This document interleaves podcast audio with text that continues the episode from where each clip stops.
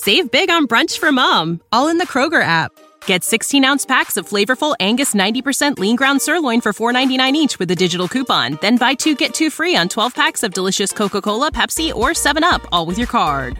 Shop these deals at your local Kroger today or tap the screen now to download the Kroger app to save big today.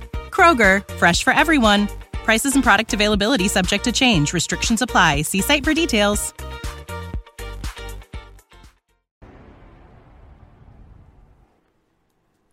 Ladies and gentlemen, we are thrilled to have you here for this epic debate, or I should say discussion, which is going to be, I think, one for the record books, folks. We are very excited about this and want to let you know if it's your first time here, consider hitting that subscribe button as we have many more debates to come. So, for example, this Friday, Dr. Richard Carrier and Jonathan Sheffield will be debating the resurrection. Should be very exciting.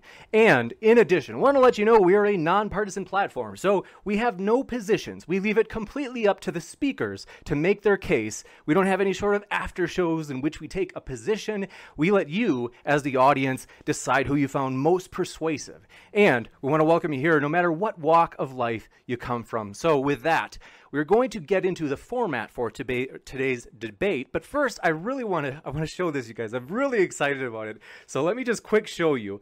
And I don't know if you guys know. I, I probably alluded to it a little bit. I grew up watching pro wrestling, but this is the coolest thing. So what I'm going to do is really I've got this huge thank you for Scott Stanford as he is a seven-time Emmy winning announcer and WWE current announcer. And he's got a message here. So let me just kick it over to Scott for this introduction of our speakers. Hey guys, Scott Stanford here, seven time Emmy Award winner from WWE, and I am excited. I'm so excited to introduce Ray Comfort and Matt Dillahunty. And I want to wish them a very friendly dialogue in their debate today, coming your way on Modern Day Debate. Thanks so much, folks. So very excited. This is like I said, this is kind of like our Super Bowl of events. This is going to be a lot of fun. Want to let you know the format is more like a dialogue than a debate. So it's going to be a 10 minute opening statement or so from each side and then open conversation followed by Q&A. If you have any questions, feel free to fire them into the old live chat. I will look for those questions and if you tag me with at modern day debate, it makes it easier for me to make sure I get every single question in the Q&A list. Also, super chat is an option. If you want to do super chat, you can also make a comment toward one of the speakers to which they'd of course get to respond to and it will also push your question or comment to the top of the Q&A list. The only thing we ask of course is that you be your regular friendly selves for all of your questions or comments as we really do want to make our guests feel welcome. We're really honored to have these guys. They are in the, kind of the speaking world like titans. It's very fun to have them. And so we really do want to make them feel welcome. And so with that, we're going to want to mention one last thing. I have put both of the links of our speakers in the description. So that way, if you'd like to hear more, you can hear more. That's why I put those links down there so you can click away if you want to hear more. And with that, we're going to kick it over to Ray for his opening statement. But one last thing I do want to give you guys a proper introduction. So I do want to quick mention first Ray is the CEO and founder of Living Waters, which exists to inspire and equip Christians to fulfill the, the Great Commission. In addition, want to introduce Matt as well, who is host of the Atheist Experience, which is a live weekly call-in show, and they invite believers to call to discuss what they believe and why. So with that, we're going to kick it over to Ray and just want to say one last thanks to our guests for being here. Gentlemen, pleasure to have you. It's a pleasure to be here, James. Uh, I'm delighted to see Matt. I love Matt. I respect Matt. You said he said some bad things about me, and we may not be friends, but I always count him a friend, and uh, I'm delighted. The last time we met was when I interviewed PZ Myers um, here locally in Southern California. Um, Matt may remember that, and I used that footage in Evolution versus God. And uh, also, Matt, I just want to take a moment to thank you so much for the kindness with which you treated me when I was on the Atheist Experience. I've never forgotten that. And by the way, do you usually get over a million views for the videos? Sometimes, not usually. Yeah, well, I noticed that's over a million. So people like dumb old banana man by the look of it.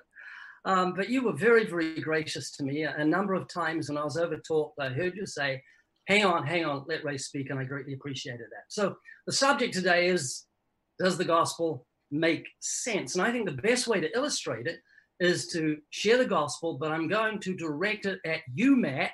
And the reason for that is because I love you and I care about where you spend eternity. And Penn Jillette was right when he said, if you believe in hell and you've found everlasting life, how much do you have to hate someone not to share the gospel with them? So, Matt, you're the man. You're the dartboard, and the arrows coming your way. Um, I believe you're in terrible danger, and I believe you don't believe that. And if I can convince you that you are in terrible danger, I'm doing you the ultimate favor. You know, I was uh, a believer in evolution when I became a, a Christian, but the night I became a Christian, it wasn't somebody destroying evolution that convinced me that the gospel was right. It was one Bible verse. And that is where Jesus said in the Sermon on the Mount, the most famous sermon ever preached, You've heard it said by them of old, you shall not commit adultery. And I remember thinking to myself, well, I've never committed adultery, and if heaven exists, I'm going to make it there because I've not broken that commandment. But then I read the words of Jesus, but I say to you, whoever looks upon a woman to lust for her has committed adultery already with her in his heart. And it was like an arrow hit my chest. And Matt, I know you're very familiar with the gospel. You're very familiar with the words of Jesus. I'm sure you're very familiar with the story of the rich young ruler who came to Jesus, knelt down and said, Good master, what should I do to inherit eternal life? It's, um, I think, Mark 10, verse 17. And Jesus said something really weird to him. He said, Why do you call me good? There's none good but God. And the reason he did that, I believe, is that most of us proclaim our own goodness. We think we're good people. But then Jesus gave him five of the Ten Commandments to bring the knowledge of sin and to show him he was a sinner. And that's why every time I do a debate or witness or share to someone, share with someone, I go through the commandments to bring the knowledge of sin because I know, Matt, that you have a conscience that bears witness with the commandments. God has taken his time to write his law upon your heart. You intuitively know it's wrong to lie, steal, murder, commit adultery, even to lust. And you know in your heart God should be first. And when I realized that on the day uh, uh, on the day of judgment, when I realized on the day of judgment I'd be guilty before God, I'd be condemned to hell justly by God, I'd be damned. That's when the cross made sense. That Christ died for our sins. You and I violated God's law. Jesus paid the fine. That's what happened on that cross. Matt, if you're in court and someone pays your fine, a judge can let you go and do that which is just and right. You can say, Matt, there's a stack of speeding fines here. This is deadly serious, but someone's paid them. You're free to go. And you can do that which is legal and right and just. Even though you're guilty, you can walk because someone paid your fine. And even though you and I are guilty before God under the death sentence, God can take the death sentence off us and let us legally live forever because Jesus paid the fine in full on that cross and rose from the dead and defeated death. Now, here's the rub most people don't realize what death is. And Matt, I'm sure you're familiar with this famous Bible verse that you learn when you're in church. Romans 6:23. The wages of sin is death. According to the Bible, death is wages. God has paid you in death for your sins. It's like a judge in a court of law has a heinous criminal before him, and he says, You've raped three women and murdered them. I'm paying you in the death sentence. You've earned this. This is your wages. This is what you deserve. And God considers sin to be so serious, He's given us the death sentence. The soul that sins, shall die. The wages of sin is death. You're on death row, Matt. Every beat of your heart is a drumbeat of your own funeral march, and it's evidence that what God says is true. And after death, the judgment. Now, let me see if I can bring some coagulation to what I'm trying to say. Matt, imagine you woke up tomorrow morning and you had a little bit of a pain under your arm, and, it got worse during the day, and you went to the doctor and says, Doc, there's this pain under my arm. And it's starting to really hurt. And the doctor looks worried and he goes away and does some tests, comes back and he said, Oh, man, I'm sorry, this is lymph node cancer. It's metastasized. You're going to be dead in two weeks. There's nothing we can do for you. I'm going to give you some painkillers. They're going to take away the pain slightly, but you're going to be dead in two weeks. So you go home and you lie on your bed. You're not interested in atheism. You're not interested in sex, partying, booze, having a good time. You're so nauseated by the drugs, the side effects. All you can think of is in two weeks, you're going to be put in a hole in the ground. And you're saying, I wonder if there is a way to find everlasting life. And this isn't some weird scenario. Over 600,000 Americans will die of cancer in the next year. So, have you come up with an answer? Well, I have. Christ died for our sins, rose again on the third day. The wages of sin is death, but the gift of God is eternal life. And this is the reason the gospel makes no sense to someone who's proud of heart, someone who won't acknowledge their sins. If you're on the freeway and I suddenly stopped you and said, Hey, man, someone's paid a fine for the law that you broke. You'd probably say, That doesn't make sense. I haven't broken any law. What are you talking about? I don't need, what are you saying? I'm a lawbreaker? The good news of a fine being paid for you will be foolishness. It won't make sense. But if I take the time to say, the area you just drove, drove through at 75 miles an hour was set aside for a blind children's convention. 15 miles an hour was the maximum speed. There were signs everywhere. You're in big trouble. You'll go in jail for a long time, or you've got this massive fine that someone's paid it. Now, because you realize how serious your transgression is, the fine being paid for you is not foolishness. It makes sense. And it's exactly the same with the gospel. If someone's proud and self righteous, they don't see sin as being serious, the gospel will make no sense to them. Christ paying the fine for, I don't need that. I'm not a sinner. But once you realize how serious sin is, that it gives you the death sentence, that God's wrath abides on you, you're an enemy of God in your mind through wicked works. Once you acknowledge that with a good and honest heart, you've got a humble heart, then the good news of the gospel makes sense. It's the best news you could ever hope to hear that God can grant you everlasting life, not as a spook on a cloud playing a rusty harp for eternity. But God says you can have everlasting life. I'll prove it to you. I'll prove myself to you. All you've got to do is give up the fight, stop the rebellion, repent, and trust in the Savior. And God promises He'll reveal Himself to you, even if you're an atheist. It's happened to many atheists, happened to me. And Matt, it's my deepest prayer that you consider what I've said today because my motive isn't to win a debate, it's to win you because I love you and I care about you. Over to you, Matt. Take me to pieces. Thanks so much, Ray. And absolutely, we'll kick it over to Matt. Floor is all yours. Oh, I didn't. I didn't notice anything about time. So, hey, welcome. Uh, I, I got a bunch of questions uh, that came to me. I'll, I'll have questions for Ray later. But a lot of people were like, "Wait a minute, why are you doing this debate with Ray? You swore you'd never debate Ray again after the last time when he said he does not interested in debate. He just loves you." Yes, I said that. Uh, this is not a really structured debate. We're stating our positions and then we're going to discuss it. Which, okay, if you want to pit pick nits, then yes, I'm debating Ray, uh, which is fine. So I uh, when I'm looking at this, the first thing comes into my mind is okay, we want to make sure that we're talking about something different that Ray and I haven't discussed before. So it's not slavery, it's not the existence of God, it's the gospel message and whether or not it makes sense. So this isn't about everything uh, or anything that just happens to appear in the gospels. I'm not going to be worried about how to reconcile the Easter accounts, although that's a wonderful subject to potentially debate, as I don't think it can be done.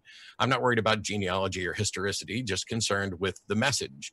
And so the first thing I had to do was think, well, what did I understand the gospel? Gospel message to be when I was a believer. You know, I have I have a Jesus fish hat around here that I would occasionally like to put on, but I won't do it during the debate. What I understood the gospel message was that uh, man brought sin into the world through disobedience. This created an issue where there was a separation from God and righteousness. There's nothing that we can do, no works that we can do, nothing that we can accomplish that is going to that is going to alleviate this uh, uh, wrong that we've done, uh, and it will eternally separate it from God. And then Jesus dies and is reborn uh, to forgive us of our sins, and that's this is the mechanism that provides salvation from the debt you owe uh, by grace through faith for those who believe. And although, to be clear, because I talk so much about belief. I don't remotely think the gospel is just an intellectual exercise in believing that there's a God. That's not what believe in means in that context. But there's a number of problems here. Uh, I won't get into whether or not a God exists, other than to say that is an issue because it's like you know when we get to the to the end of Ray's opening and, and you're talking about me speeding and there's signs everywhere. I'm sure we'll deal with that in detail. But the first issue is who put up those signs? Is that a recognized authority that can actually enforce the law? I don't have that when it comes to God. The notion of sin itself is something that I find strange. I don't know how you could wound a God. I don't know how you could wrong a God. Um, but because it, it boils into like thought crimes too. You know, if you if you thought something, then you're guilty. Cool. But the notion of original sin is problematic because did God know that well, we'll just stick with the Bible as writ. Did God know that Adam and Eve were going to fail, that they were going to disobey, that they were going to eat the fruit of the tree that he specifically said they shouldn't? Was there any way that that could have gone any other way? Is it possible that God could have created a universe in which there wasn't uh, inevitable sin? And did God know this ahead of time? Because if God knew this ahead of time and could have done differently, then God's the one that made the decision to bring original sin into the world, not Adam and Eve. Then there's this notion of inherited sin, which is not that I'm born guilty for what I'm actually doing, but that I'm already born guilty because of what other people have actually done. This notion of inherited sin begins with original sin. It progresses such that we are all guilty carrying on the sins of the Father, not through necessarily what we've done, but because of what was done prior to us. It reminds me, uh, and I'm my, my relationship, first of all, my relationship with my father is fine, but it reminds me of a time when my dad gave me a beating and when uh, he found out or, or had a good suspicion that I hadn't actually done the thing uh, that, that got me the beating, he said, Well, then that was for something else that you did that I didn't catch you for. It's this notion that the beating, first of all, which we shouldn't beat any children. I don't care what the Bible says or anything else. Let's listen to actual science and psychology. Let's not hit people and encourage and teach people to hit people. But this notion that you had it coming, even if I didn't know about it, is similar to this. Then you have the Jews, who are God's chosen people in the Old Testament, uh, who had a bunch of blood magic rituals. Essentially, in order to appease God, they would have to kill and slaughter animals and light them on fire. And the smell of burning animals was pleasant to God's nose. That is blood magic. It is, it, it is of the things we're talking about, whether or not the gospel message makes sense. This is where the nonsensical part begins. This is this is the the the things that most Christians that I met and would have interacted with um, would put down as no, no, no, that's not of God. Not the sacrifice. Sacrifice, yes, but blood magic. They just don't recognize the tie to it. So then Jesus becomes a special case sort of blood sacrifice. But the question is, why can't God just forgive people? If God created people, God created the rules, God's the enforcer of the rules, God wants to be lenient. He's the judge. He's the one that says, hey, you're never going to deserve your place in eternity. I'm going to give it to you anyway, but only if I get to come down and take human form and kill myself and sacrifice myself to myself to serve as a loophole for rules that I'm in charge of, and then to find out who's actually going to accept all of that. Specifically, create, you know, the gospel message is that this is what a God did. An all knowing, all powerful being created people, created the rules about their thoughts and behavior, defined some of those things as bad or that, that weren't preferable to him, specifically created a universe where things go wrong, knowing that they would go wrong, specifically such that some people would be saved to heaven and others would be damned to hell. And so sin is just a concept of God of doing whatever it is that God doesn't approve of. Yet I have no evidence of a God or what a God approves of or disapproves of. I only have the claims of men. And we'll reference yet another Bible verse uh, let God be true and every man a liar. So if God wants me to know his rules, he can tell me himself. Uh, it's strange that I'm somehow eh, responsible through inherited sin for the guilt of other people. But when I'm told, you know, hey, you've done things yourself that are against what God wants, you're, you're absolutely correct that I have done, in fact, many things that are against what some people tell me God wants. So if the, what we're looking at here is does the gospel make sense? Let's look at it from a strategic standpoint. If you're God, what is your, your goal? I, I'll be interested to hear what Ray thinks God's actual goal is, but there's a couple of possible goals. If your goal is to get a bunch of people who agree with you and love you to spend eternity with you, why not just create them all with you to begin with? Why this tap dancing rigmarole of creating a bunch of people having the vast majority of them or some sizable chunk of them be damned to hell after a life of suffering or misery or happiness or whatever they ended up getting out of it because this life is like what you're being judged on but it's not anything significant it's like it's like dirty rags according to scripture so why not just create the chosen people in heaven and leave everybody else out of it uh, if the goal is to get some people, specifically the people who like you and who you like to spend eternity with you, that's the most efficient plan. Create those people in the location with you. What, what's a boneheaded way to do this? And that would be to create a universe, wait billions of years, create a man out of mud and a woman out of that man. Tell them not to do something that you know they're going to do and then threaten them with death. And then when they do it, don't kill them, just make their life difficult. Then go through a comedy of errors of having people fall or fail to love you or listen to you or obey you over and over, flood the world, start over again, confuse their languages in order to try to start over again, encourage war, gradually go from walking and talking with them to not interacting in any detectable way, and then magically impregnate a young girl so that you can take human form as a sort of God man that's fully God but fully man, which doesn't actually make sense, so that you can sacrifice yourself to yourself as a blood magic loophole for rules you're in charge of, so you can set aside your own anger because that's the thing that we're being saved from is God's wrath. Uh, it's just that it's declared to be justice, uh, and and then expect future generations to believe without sufficient evidence. I mean, God's interaction with the world vanishes in direct correlation to our ability to accurately investigate the world. So God's genius plan seems more nonsensical with each new dawn and each new discovery. The silence is deafening and the model doesn't make sense. Perhaps the goal might be to teach people that you have to go through and live life, the, the hard knocks lessons, uh, that way of actually learning and understanding. But which is a better way of teaching? A classroom with an actual instructor there to guide, or one where the students just show up with a list of things they believe that the teacher wants us to investigate? It'd be like saying, I really want a ham sandwich with Gouda cheese on a sweet Hawaiian roll. So I'm going to start by dumping a bunch of people in a grocery store and letting them just experiment. And early on, I might steer them a little bit, but I'm going to get increasingly less involved to the point where no one can even demonstrate that I'm still around or want any sort of meal at all it's a bad plan. Just make the sandwich you want. You're a god. You can do whatever you like. This variety of proposed plans feels more like the flawed thinking of men and less like the all knowing product of a wise God. About a minute left. Uh, Ray mentioned Matthew 10 17. I think you mean Matthew 19 16, because that was in the notes for what I asked you. That's the, the passage. Mark, Mark 10 17. Mark 10 17. All right. Matthew 19 16 is the one I was referencing, but we'll get into that. Hmm. So that, that's it.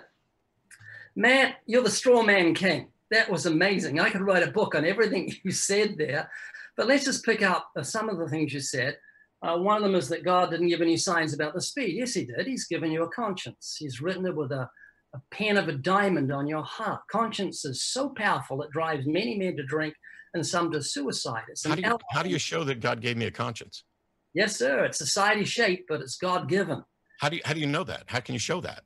You, well, you can sit here all day long and tell me that my conscience is God given, but also my conscience does not clue me into the same things being wrong that yours does.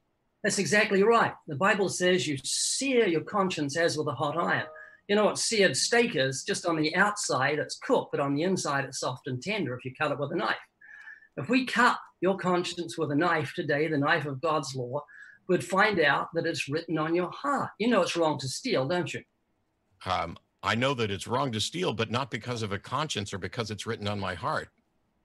You know it's wrong to lie, don't you?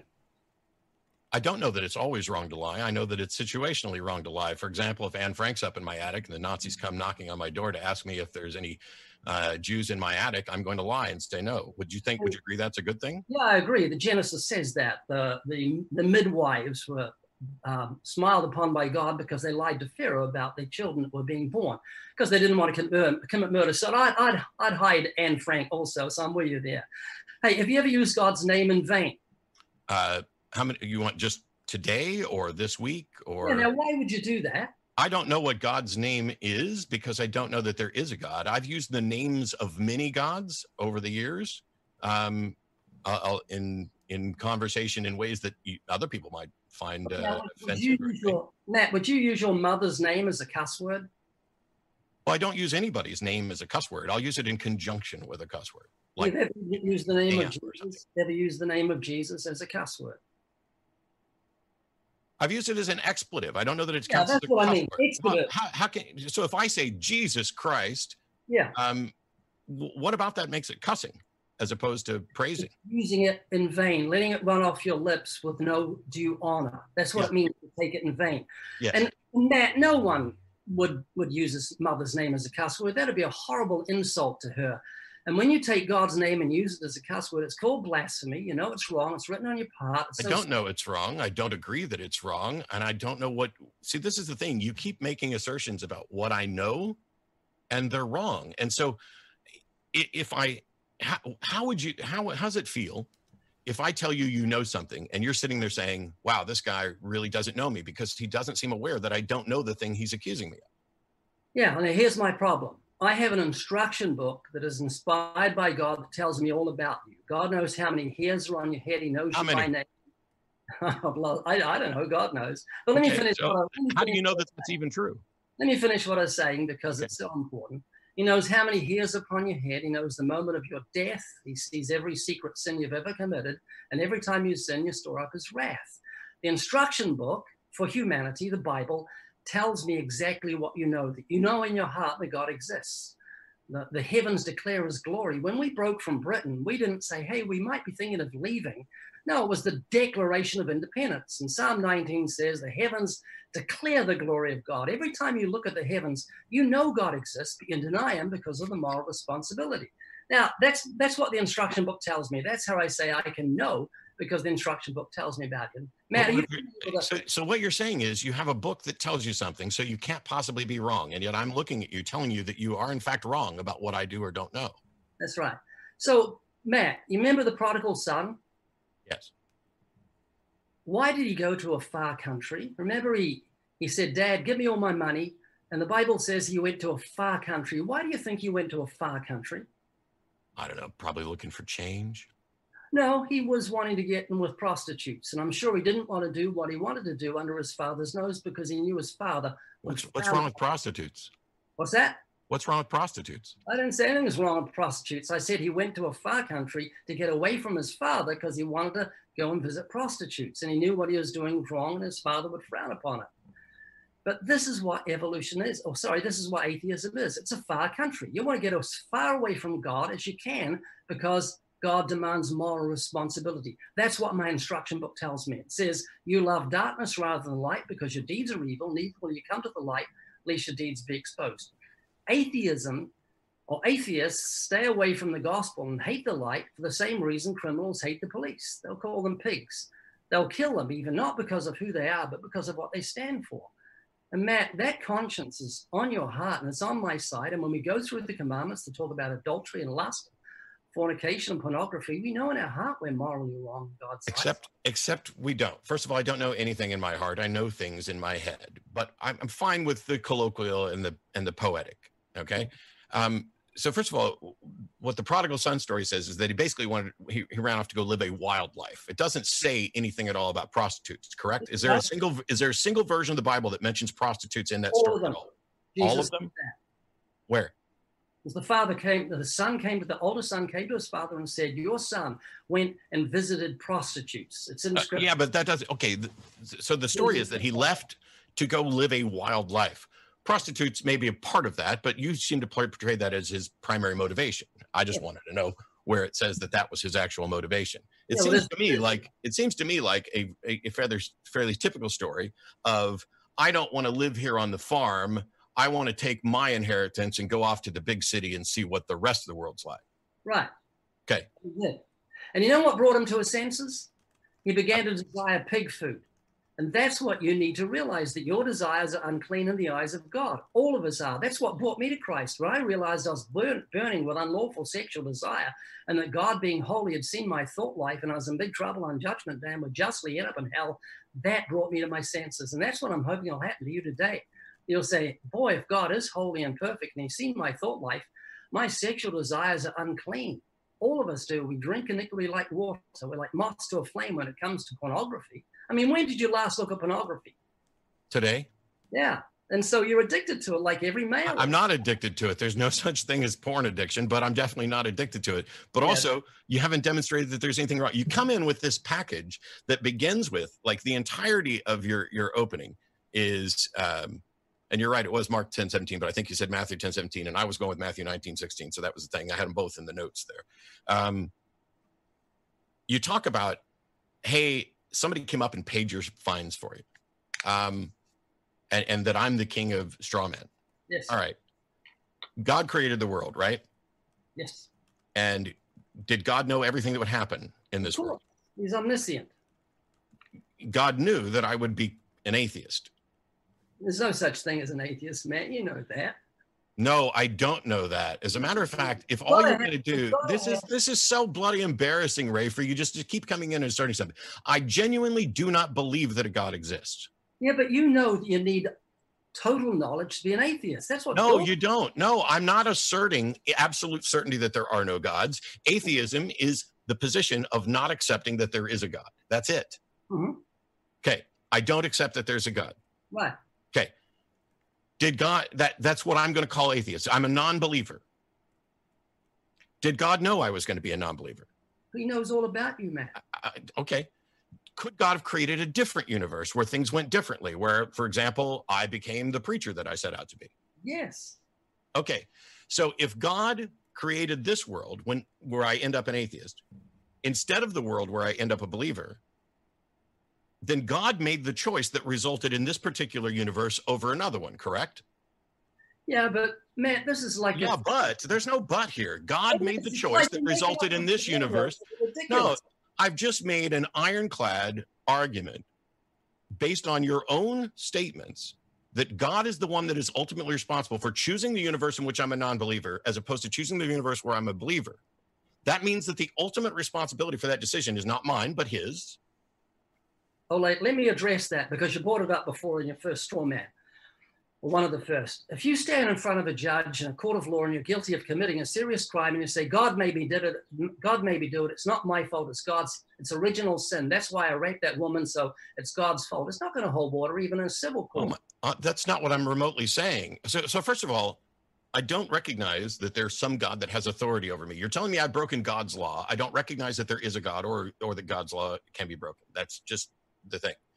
I'm not saying I'm not making a case that says I, in fact, in reality, am not responsible for my actions. I'm saying that under your model, since God made the decision to create the universe in which I become a non-believer, as opposed to creating the universe in which I become a believer, God is the one that is responsible. He's, he's decided everything. Everything has happened according to God's plan.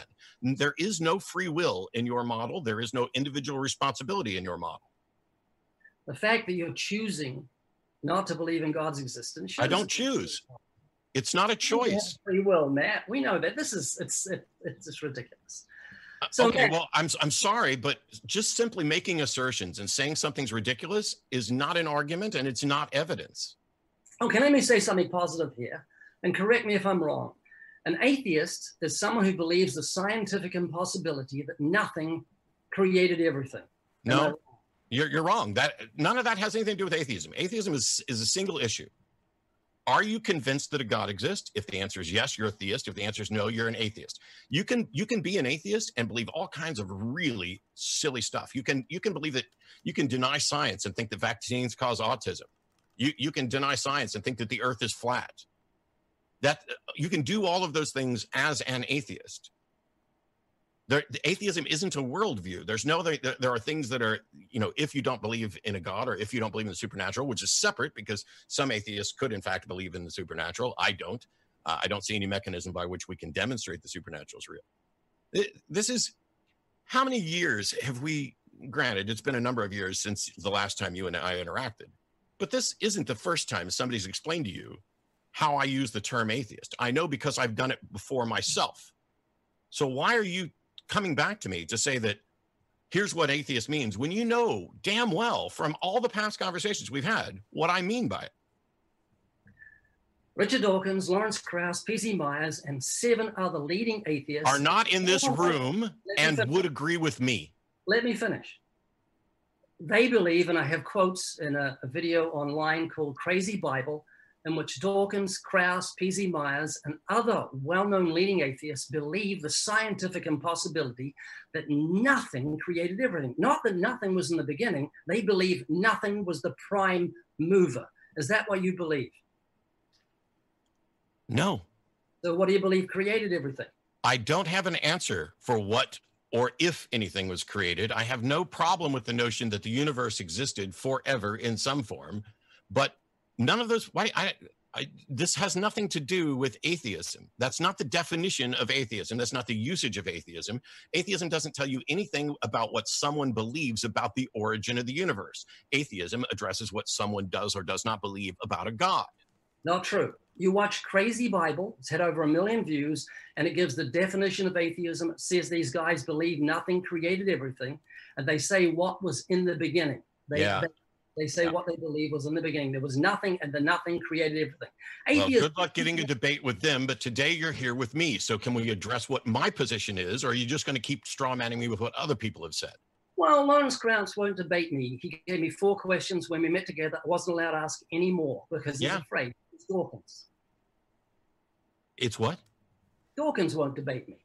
Of course not. Why should he? Why should anybody? If all you, you- so, first of all, you, today, and I no, no, nobody, nobody should be debating you because you flatly said in the last attempt at a debate we had that you don't care about debate and you don't care about proof. And in this, in, in this discussion, your entire position is predicated on an assertion that there is a God who is the judge of the world, and then let's let, let's take a look and make see if the Bible makes sense if we begin with that presupposition. But you cannot look at it, you will not, you refuse to look at it as if we don't begin with that presupposition. You've provided zero evidence. All you've done is make one assertion after another after another, right out to telling me I'm wrong about what atheism is. How monumentally arrogant is that?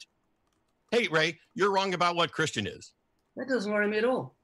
I'm secure in my beliefs. You can say what you want. I know you are. You don't get angry. But but but but it's not it's not about whether or not you're secure because you said something that you said if you you, you believe i'm in terrible danger and that Yeah. if you convince me you're doing me a favor however that's not true because if you're wrong and you convince me then you did not do me a favor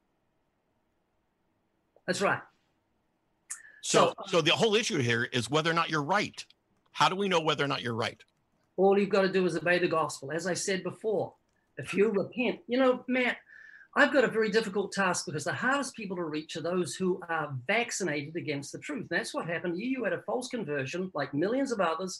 You went to church, gave your heart to Jesus. You didn't truly repent. And in a time of trial, tribulation, temptation, persecution, you fell away like millions of others has, have. And the Bible says your latter end is worse than the first. Thank you for proving you don't know me at all Oh, yes, I do, Matt. I've heard you share your testimony. You don't, because the caricature that you just did, I didn't have trials and tribulations that led me away. Not once. Not not remotely. So, did you know the Lord or not? Um, so here's the thing. No, but I don't believe that anybody knows the Lord. That's the thing. when people say when people say, "Oh, Matt, you weren't a true Christian," if they mean that I did not have an actual relationship with the risen Christ, then they're correct. But I don't believe that anybody does. But if they if they what they mean is that I did not sincerely believe that was the case, then they are wrong. And No. because I sincerely did believe that was the case, and so did everybody who surrounded me, including my parents who thought I was going to be a million, including people from my former church who came to a debate that I did with Mike Licona specifically to say, hey, I was a deacon at your church. I knew you. I knew you loved the Lord. What happened? So you can you can sit here all day long and do the Matt was never a true Christian because I don't care. None of that goes to show whether or not you're right. It just keeps showing how how right you think you are, which is absolutely obnoxious. Matt, you just judged every single Christian on this earth and says they don't said they don't know the Lord. I know the Lord. Millions of Christians do. You didn't know the Lord. You had a I didn't say that. I said I do not believe that. I'm uh-huh. open to being convinced. I didn't say you don't have a relationship with Christ. I said I'm not convinced that you do. And you need to well, do some convincing work that doesn't just involve claiming that I'm wrong, misrepresenting my life, making assertions about what I know when I don't know it. It's obnoxious. Okay. The Christian, according to scripture, is someone who knows the Lord. That's what the Bible says. The book of Hebrews. When someone's born again, they come to know God. You didn't. You were deceived. You did what Judas did. You followed Jesus for a few years and you fell away in time. Do it again, do it properly. This time, truly repent. And when you, when you put your hand to the plow, you won't look back because God will make you fit for the kingdom. You know, So evolution. you- you're saying that there's nobody in the history of the world who's ever sincerely believed who is now an atheist. I don't know why you're bringing the word sincere. Sincere doesn't matter. You can be sincerely on a plane heading for New York, but if you're heading for Hawaii, you're in the wrong direction. Sincerely believing couple with truth. sincerely believing that they have a relationship with Christ is what I'm talking about. yeah, they may be wrong. Oh, Mhm, well, like now you- you've just set up a scenario where you can't be wrong. Congratulations. Well, like happened to you. No, no, no. you hand You it don't get no, no, Ray. I swear to the God that you believe in, if you make one more accusations about what happened to me that just isn't true, we're just done. Okay. I don't care about the rest of this discussion. Just stop asserting that you know my brain better than I do because you're wrong. And you're going to, you look incredibly foolish doing this. Okay. Let's change the subject a little bit. Okay. Calm down, Matt. Evolutionary charts, you know, Nope. the bent over guy who's slowly straightening up, walking to the right. Familiar with that?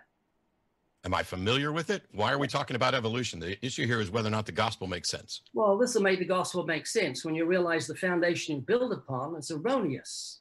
Uh, Just explain to me what I've wait, got the foundation that what's built upon is erroneous. evolution. All right, I, I'm the whole point here. Wow, I, you just you just caused me to lose a bet. I'm pretty sure Hmm. because the whole point here was discuss the gospel, and they're like, nope, Ray's just going to show up parading his ignorance about evolution that he's been corrected on a million times. And I, I I argued on your behalf, and I said, hey, that's not fair. Because the fact that you think Ray has been corrected doesn't mean that Ray thinks Ray has been corrected. All, all in Ray's mind, all that's happened is that you've told him that he's wrong and he just doesn't accept it. Now, if we're going to talk about whether or not the gospel message is sensible, it would be nice to address the, the the position that I took and address the position that you took. But if you're just going to try and prop up this, I I I'm an. Do you think that my acceptance of the model of evolution is why I'm an atheist? I think it's your foundation. You're wrong. See, you should really. I pretend to read minds on stage, and I'm actually pretty good at it. You should never pretend to read minds on stage or at all because you're bad at it. My my acceptance of evolution is in no way foundational to my not believing that a God exists. Mhm. Well, I understand that. They're two different issues. Well, you just said the opposite. Well, don't you believe evolution? Am I wrong? I, I do. I believe evolution. I accept that evolutionary evolution by means of natural selection is the best current scientific explanation for the diversity of life. Yes. So you don't accept but that's not why. See, do, do you not realize that I could I could have believed something, and it didn't impact whether or not I believed something else, right? Yeah, yeah, sure. Someone doesn't want to believe in God's existence. No, this isn't about doesn't want to believe. You you call me the king of straw man. I have not. You have not actually done a single sentence out of your mouth that even remotely attempts to steel man what I'm saying. Every time you try to caricature what I'm saying, you come up with a straw man. It's not about what I wanted to believe. Belief isn't a choice. I didn't set out to do this. I set out to be the best Christian I could be. I set out to actually demonstrate to my godless roommate that God was real. That was the goal. you, Matt. I can't disagree with you. You know why? Because you're gonna you're gonna get angry and stop this debate. You're just gonna walk off. I, I'm not, I don't know what you mean. I'm not remotely I angry. I can't challenge you with anything because you get upset. You get angry. I'm not angry. I'm, I'm, ex- I'm trying to get you to actually make a, an, an argument based in evidence and stop just claiming that you know what's going on in my head because you you don't. go through the gospel again and see if it makes sense to you, because I explain why it doesn't make sense. The preaching of the cross is foolishness to those that are perishing. I'm sure you know that scripture. I- know it very well, but that doesn't mean it's true. The fact that you can point to a scripture and interpret it in a way that makes it look like all you just said is Matt refuses to believe. That's not true. I'm asking for evidence. I've never said Matt refuses to believe. Creation is proof of a creator. Every building has a builder. Every painting has a painter. The heavens declare the glory of God. And every universe has a universer. Yeah, every every universe has a creator. No, every universe has a universer. You don't get to call it a creation. You have to demonstrate that it's a creation. You don't have to demonstrate anything. I don't have Yes. to demonstrate to you that a building has a builder. It's axiomatic. You have to demonstrate that the building is a building and not just something that appears to be a building. What are you talking about? If I if I there's a creek out behind my house and it, and there's I go out after a, a couple weeks of not tending to it and it's blocked up by a bunch of sticks and mud. Is that a beaver dam or is that the result of a natural clogging of sticks and flooding? It's a result of uh, natural clogging. How do you know? How do you know it's not a beaver dam? Okay, so let's go back to the building. The building is evidence of a builder. The painting is evidence of a painter. And it's impossible scientifically for nature to create itself because it would have had to be pre-existent to create itself before it created itself. And the other thought to you earlier on says the universe could be eternal. That violates the second law of thermodynamics. Everything okay, no, it doesn't. Because okay, so Ray, first of all, second law of thermodynamics only applies to a closed system. So just, I mean, you should just stop with that. Stop pretending that you understand physics at all. But I asked about a bunch of sticks blocking up a, a, a, a creek. How do you determine whether or not it's a beaver dam or just a natural occurrence? You tell me. You tell me. So you're not going to answer. No, how could you, I? You, you said it was just a natural occurrence, and I want to know how you determined it wasn't a beaver dam. Well, your analogy is that every building is just a natural occurrence. It doesn't have a builder. No, m- wow, you can't understand. Uh, so, okay, so my analogy is not that every building is a natural occurrence. My analogy is that here is a structure, and we need to determine whether it was the result of an intentional design and effort or whether it occurred naturally. That's how we recognize design. We don't not by complexity, but we recognize that we compare that which was designed, which we have evidence for, with that which occurs naturally. And so if we if we look at the sticks and we investigate and we see you know padding symbols from a tail and claws and, and a structure inside of it that it homes, we can begin to infer, even without the presence of an actual beaver, that this is more likely a beaver dam. And through more investigation, we can demonstrate that it is, in fact, a beaver dam. We can look at the way the, the sticks are chewed and everything else. Plus, we can see beavers at some point. That's how you tell the difference between two things that look similar. So if I have a rock that is from the right angle looks like a person's face or profile and one that and another one that looks like somebody's profile how do i tell which one's a sculpture and which one is just natural use your brain well use your brain is not a particularly robust response to that because use your brain how uh, it's called common sense, Matt. No, it's, it's not called common sense. Okay. That is science is not common sense, and investigation is not common sense. This is this is the thing. If you can't just go use your common sense, your common sense needs to be trained, and it needs to be trained by good information, good models, good evidence, good heuristics.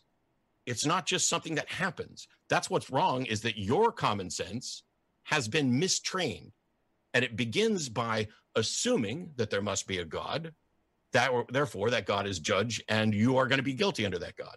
I never assumed anything. Really? Yeah, absolutely. I intuitively knew there was a creator because I saw creation. I, I knew God demanded moral responsibility. I repented of my sins and came to know the Lord. And I've known the Lord for 48 years. I've known him closer than I know my own wife. So when you say there's no evidence of God's existence. When you say, I, I can't believe in, I don't believe in God because there's no evidence, all you need to do is obey the gospel. That's the that's the what I throw down in front of you, the gauntlet.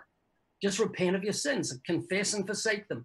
Say, I blew it the first time, Lord God, please forgive my sins, wash me clean, and God promises to reveal himself to you. You remember the Ephesians, he'll, he'll open the eyes of your understanding, take you out of darkness. And so if I've done that before and it didn't take, wh- why not?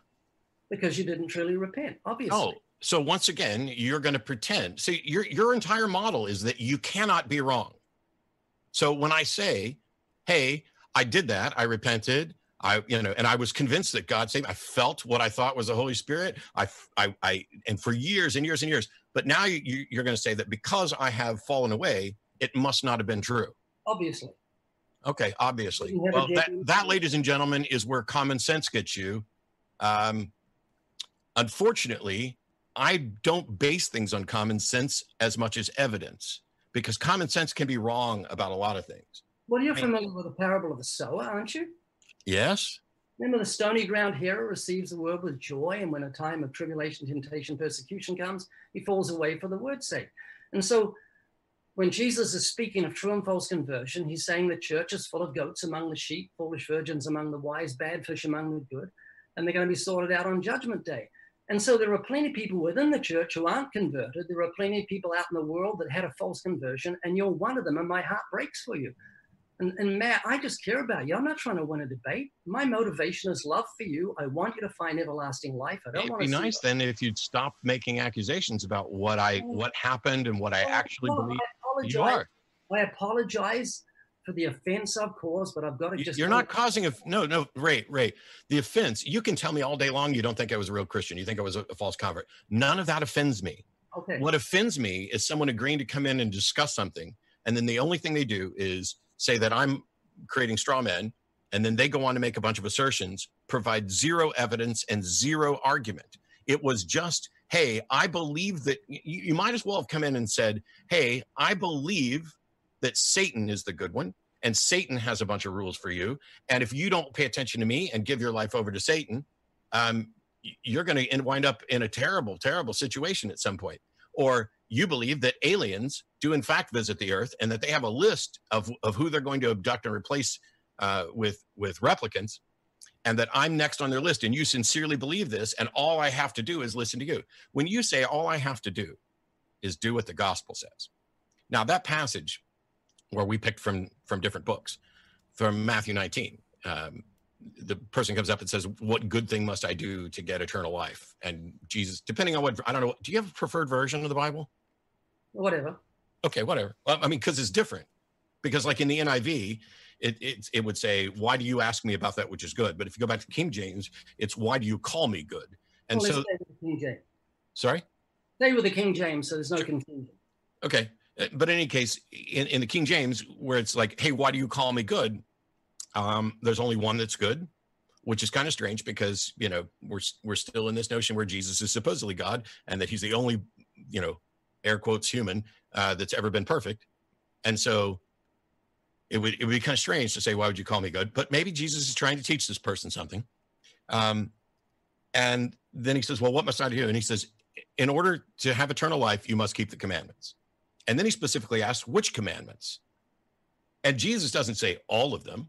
And he doesn't say, uh, I am the Lord thy God. Love the Lord with all your heart. None of that. None of that. He says, you know, don't murder, don't do adultery, don't steal, don't uh, perjure, honor your parents, love your neighbor. Um, and the guy's like, I've done all that. And he said, Ah, but if you want to be perfect, sell all your belongings, give the money to the poor, and then come and follow me. Now, that is supposedly from Jesus' own mouth what one must do to be saved, right? Right. So I'm supposed to sell all my, well, actually, that's to be perfect. To be good, I just need to keep the commandments. No, no, there's an error here, Matt. If you notice, Jesus added one other thing in there that most of us wouldn't. He said, defraud not. That's not one of the commandments. And I believe the rich young ruler was rich. Defraud not. Mark 10, verse 17 and 18. He said, defraud not. He threw it in there with the commandments. And I think that guy obtained his money by fraud. It seems that way. That's why he said, go and sell all the goods you've got by fraud and give to the poor. Because we know you can't earn eternal life. It's by grace you're saved through faith. Can sell all your goods, give to the poor. That doesn't find everlasting life. You can't earn God's favor. You must repent and just trust in Jesus, for by grace you're saved through faith and not of yourselves. And those commandments just bring the knowledge of sin. No one's kept all the commandments. They're, Sure. They act as a mirror to show us we're sinners. That's what happened to me on the night, night of my conversion. And I have everlasting life right now. I'm 70 years old, may not finish this debate. I could go, but I've got everlasting life because I'm saved by God's mercy, not because I'm good, but because God is good and kind. And Matt, I long for the day you come to Christ and you find the truth, and that I'm, I'm going to see you in heaven, not in hell. That would See, horrify here's me. the thing. Um, you have a, you're convinced that you have a personal relationship with, with God, right? I'm not convinced. I'm not You're convinced. not convinced? No, Matt, I'm not convinced I have a relationship with my wife. I have a relationship with my wife. But you're Nothing do- convinced of it, right? Oh, I have a relationship with my wife. and nothing to do with convincing anything. but no, no, no. Oh my gosh, Ray, this is so so difficult. So for every proposition, you are either convinced or not convinced. You are convinced that you have a relationship with your wife. No. I You're have not? a relationship with my wife. Look, to say I'm convinced sounds ridiculous, as though someone could unconvince me out of my relationship with my wife. And I have a relationship with God that I've had for 48 years. It's going to take me through death. I came into this world with nothing. I'm going to leave my hand in the hand of Jesus. And I want How- to Okay. How can I know you have a relationship with your wife? You don't. I, I didn't say how how do I? I said how could I? Could you how could you demonstrate to me that you have a relationship with your wife? You could come around here, I could be putting on an act. So I can't, I can't do that. I can't convince you. I can show you a marriage certificate. It could be made up. You've got to have faith.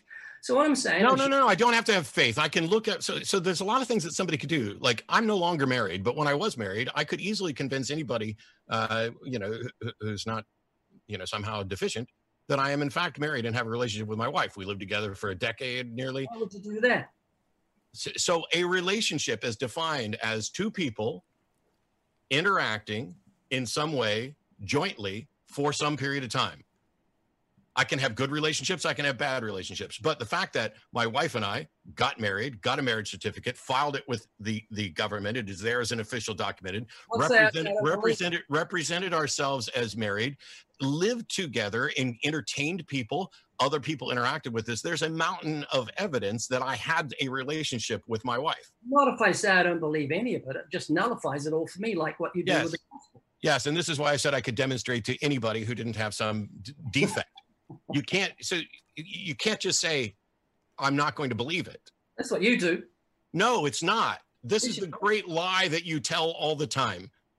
I'm trying to show. I'm trying to show that there's a fundamental difference between the evidence you can provide for a relationship with your wife and a relationship with a God. The relationship with a wife, you could easily demonstrate to me, and I think that you absolutely know that you like. All you had to do was say, "Here's my wife," and I would take your word for it. There, I have you have faith. No, I would have confidence based That's on evidence. Confidence is Confidence-. Confidence is not faith. Faith is the, the excuse people give for believing something when they don't have a good reason. That's If you have a good reason, you give it. It's not true. Trust and confidence are the same thing. Give me give me three. So let's say let's say that I said, Ray, I don't believe you're married. What are the first three things you would do to try to prove to anybody that you were married? I wouldn't bother. Okay. I, so if you're not going to be an honest interlocutor, I don't know what to do. Matt, I could show you the marriage certificate, but if you didn't believe it, it's That's not, the that's not the point, Ray. Stop pretending that you can read my mind and just answer the question. If someone came up to you and said, "Please prove to me that you are married," what are what's like just three things that you would try to do? You'd the show a marriage- marriage certificate, Mhm. and That's about it. you wouldn't introduce them to your wife and have them vouch for you as well. I would. Huh? I say this is my wife, Sue. They got to Sure. believe that. And then if if you say you're in a relationship with Sue and Sue says she's in a relationship with you, you don't think that would be comp- convincing to almost everybody in the world? Almost. Some people might say I don't believe that. Can you do any of those two things for God? Yes. Where's the where's the certificate of your relationship with God? The scriptures. That, that no no no those scriptures existed before you. That cannot be that cannot be a document that shows your relationship with God. Whoever calls upon the name of the Lord shall be saved. That's open. that's universal. The whole of humanity. And I've called upon the name of the Lord, the same Lord that you called upon. the gospel truth, Matt. So so you can't provide a certificate of your relationship, and God won't vouch for you to me. So do, do you at least recognize that there's God has to vouch for me to you. well you, your wife would. You might. I, I, I don't so this is this is like it's like I come up with a hypothetical to expose that there's a difference between what you can demonstrate between your relationship with your wife and your relationship with God because you try to to, to put them on the same footing. You're not happy that I say you're convinced. So you have a relationship with God. Does he talk to you? Yes, through his word daily. We can well, we can keep going with this just to let you know that at the same time if we want to redirect it back to the gospel but i'm flexible to where i know that this is tied or weaved in with the gospel so it's up to you guys i'll defer to you guys as the uh, speakers well, I, I just kind of wanted to see if I can finish this last thought, but I'm pretty sure I know where it's going. So Uh, God speaks to me through his word daily. So, but you don't hear like hear God's voice, and He doesn't say, "Hey, you should tell Matt this." Okay, so Matt, if I start hearing physical voices, I'd see a therapist. I, I'm not. I wasn't trying to go down that route, Ray. I'm trying to figure out. You're convinced that you hear from God. Millions of people do. No, no, no. Millions of people are convinced. I'm not convinced that you hear from God. You you Well- get ins, you get inspiration through the scripture that you think is a message from God. I think you get inspiration from scripture that you have not demonstrated as a message from God and is most likely your own brain telling you what to think. How can, how how can some how can an outsider tell the difference? Here's Ray who got a message from God through scripture. And here's John, who thinks he got a message from God through scripture. And I'm sitting on the outside. How can I tell the difference between them? Which one's right? Read scripture yourself. You search the scriptures and be as the Bereans and see if things, these things are so. That's all. But that that begins with the assumption that the scriptures are true. The, if the question is, are the scriptures true? You can't begin with an assumption that they're true. Just need faith of the grain of a mus- of mustard seed. That's all. Just start reading with a humble heart and say, God, please teach me through your word. It takes humility. But, but faith isn't evidence. Faith is not. If so, I could have faith that the Quran is true, right? But that doesn't mean it's true. That's right. So how can I know that the scripture that you're pointing to is actually true? You can't say faith.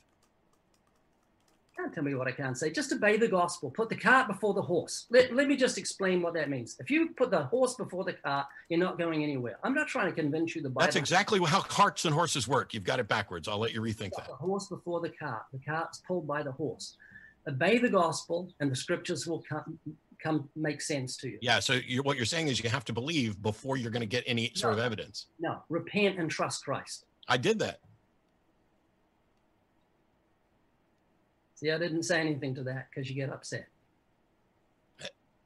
What I get upset about is when you're talking about things that aren't relevant, like what you think is in my head, because you're really, really wrong.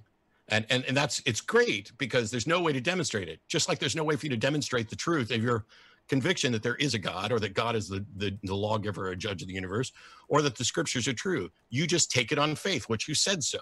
Well, I can't do that. I won't do that. It's not a sound epistemology. It's not a pathway to truth. You don't even care what the truth is because when I ask questions that are designed to expose a methodology to get to the truth, you just smile and refuse. I don't need to prove anything to you. Well, congratulations. You haven't. I'm ready, James. And James, you said uh, stay with the gospel, and I've tried the best I could to stay with the gospel because I know the gospel is the power of God to salvation, and it's the gospel that Matt needs to hear to see his need of God's forgiveness, and that's why I try to open up those commandments to pre-. It's weird that you think I haven't heard it repeatedly. That's right. You've got a hardened heart, and I'm praying you'll soften it up. Yeah, well, Matt, I just better a want to, hardened heart than a hardened brain. yeah, Matt, I, I want to close by saying, um, I really, uh, I'm honored that you spoke to me. Um, when friends said, don't do it because I'll preach, you still did it anyway. And I really appreciate you taking the time to listen to what I have to say. All right. Gotcha. And with that, I want to say thanks to our guests. Don't worry, we're going to Q and A. So hang on tight, folks. I want to remind you that I have put their links in the description. So that way, if you're listening and you're like, hmm, I like that, you can hear plenty more by clicking those links. And also want to let you know, I forgot to announce, we are moving to podcast in addition to YouTube. So it's going to take a couple of days.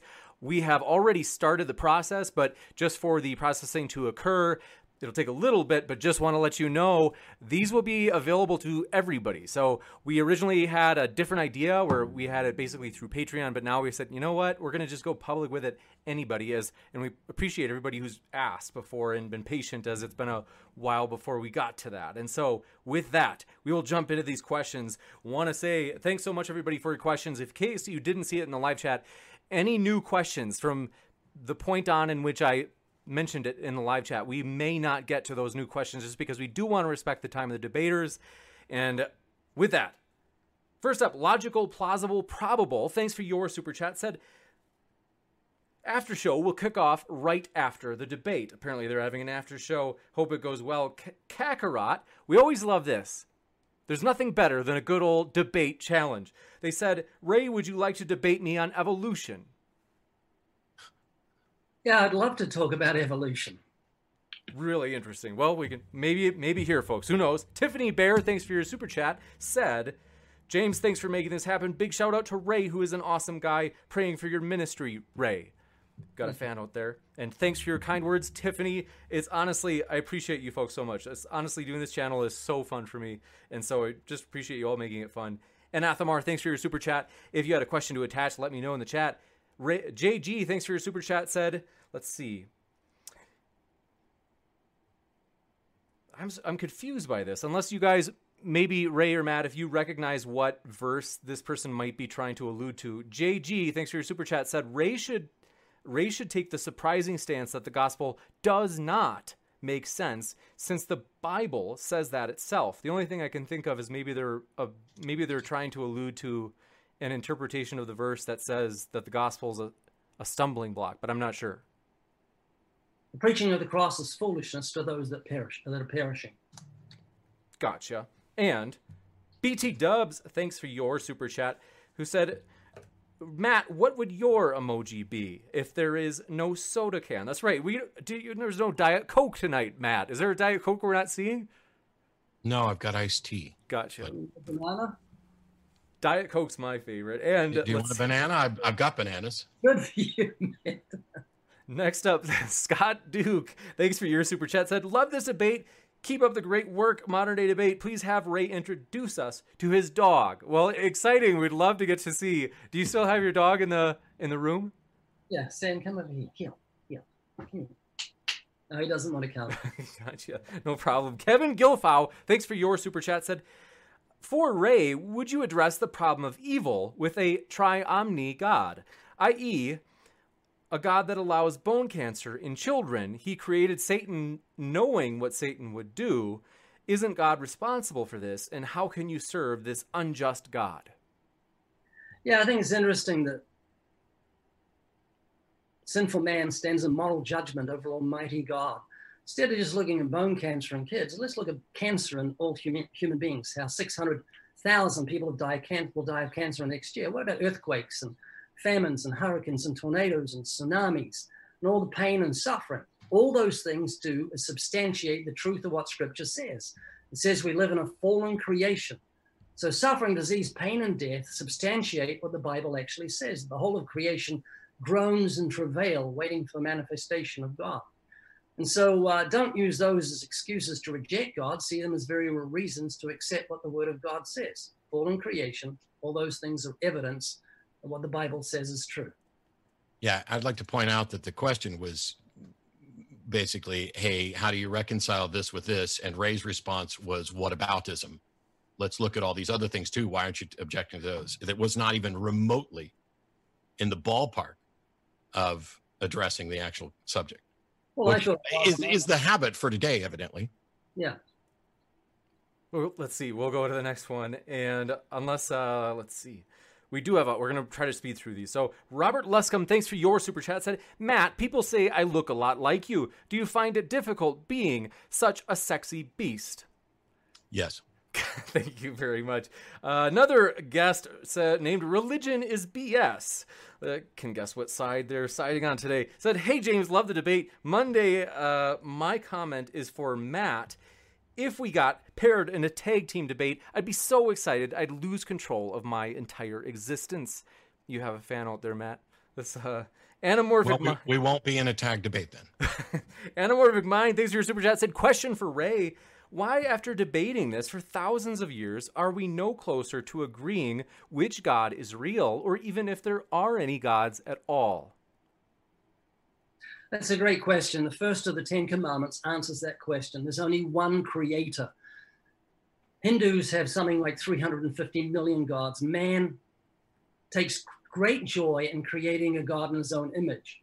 Richard Dawkins does that. He's actually an idolater. He's created a god in his own image, an offensive, angry God that he's pulled from the Old Testament and structured to make a monster. And he says, if that's your God, I don't believe in it. But the God that Richard Dawkins doesn't believe in doesn't exist. He's a figment of, his imagination, the place of imagery. And I was an idolater before I was a Christian. I made, I made up a God to suit myself. Remember the first of the Ten Commandments I am the Lord your God. You shall have no other gods before me. Don't make up a false God, which is what humanity leans to. Uh, because if you if you make up your own God, you it doesn't have a moral dictate. You can do what you want when you create a God in your own image. Gotcha. Thank you. And Ray, another question for you. This one from Robert Luscombe, who said, Do you believe that God knew Jeffrey Dahmer before he was born and knew that he would do what he did and yet created him anyway? Would that mean God would be just as responsible for Jeffrey Dahmer's actions? Of course not. God wasn't responsible for Hitler's actions too, and Hitler did worse than what Jeffrey Dahmer did responsible for 11 million deaths because of what he did. Every man will give an account of himself to God, and if we want to see justice done, we rejoice that it's going to happen on the day of judgment when every secret thing that's ever been committed is going to be brought into judgment by God. And that's why we need a savior, because you and I have sinned against God. Our sins are huge in the eyes of God, enough to provoke the death sentence. That's how serious God is when it comes to sin. The problem with that answer is that Ray's already rebutted it on his own by acknowledging that God created the universe, could have created it differently, which means God is in fact responsible for Hitler because he could have created a universe where that didn't happen. That's a silly scenario. It's I'm sorry that you find logic silly. If you'd stop Not finding logic, if you'd stop finding logical arguments that don't have fallacies in them silly, you might make some progress here. Not logical. It's insane. It's silly. If God had made another universe, why did nice, he- nice wild ass assertion, but you've already disproved it by your own words. So we do have a question for Matt. We have Smoky Saint. Thanks for your super chat. Said Matt, a wealthy man found hundred or founded hundreds of orphanages in this theoretical example. They say, should he be morally excused for murdering one of the children in his care because he did so much good in founding 100 orphanages? No.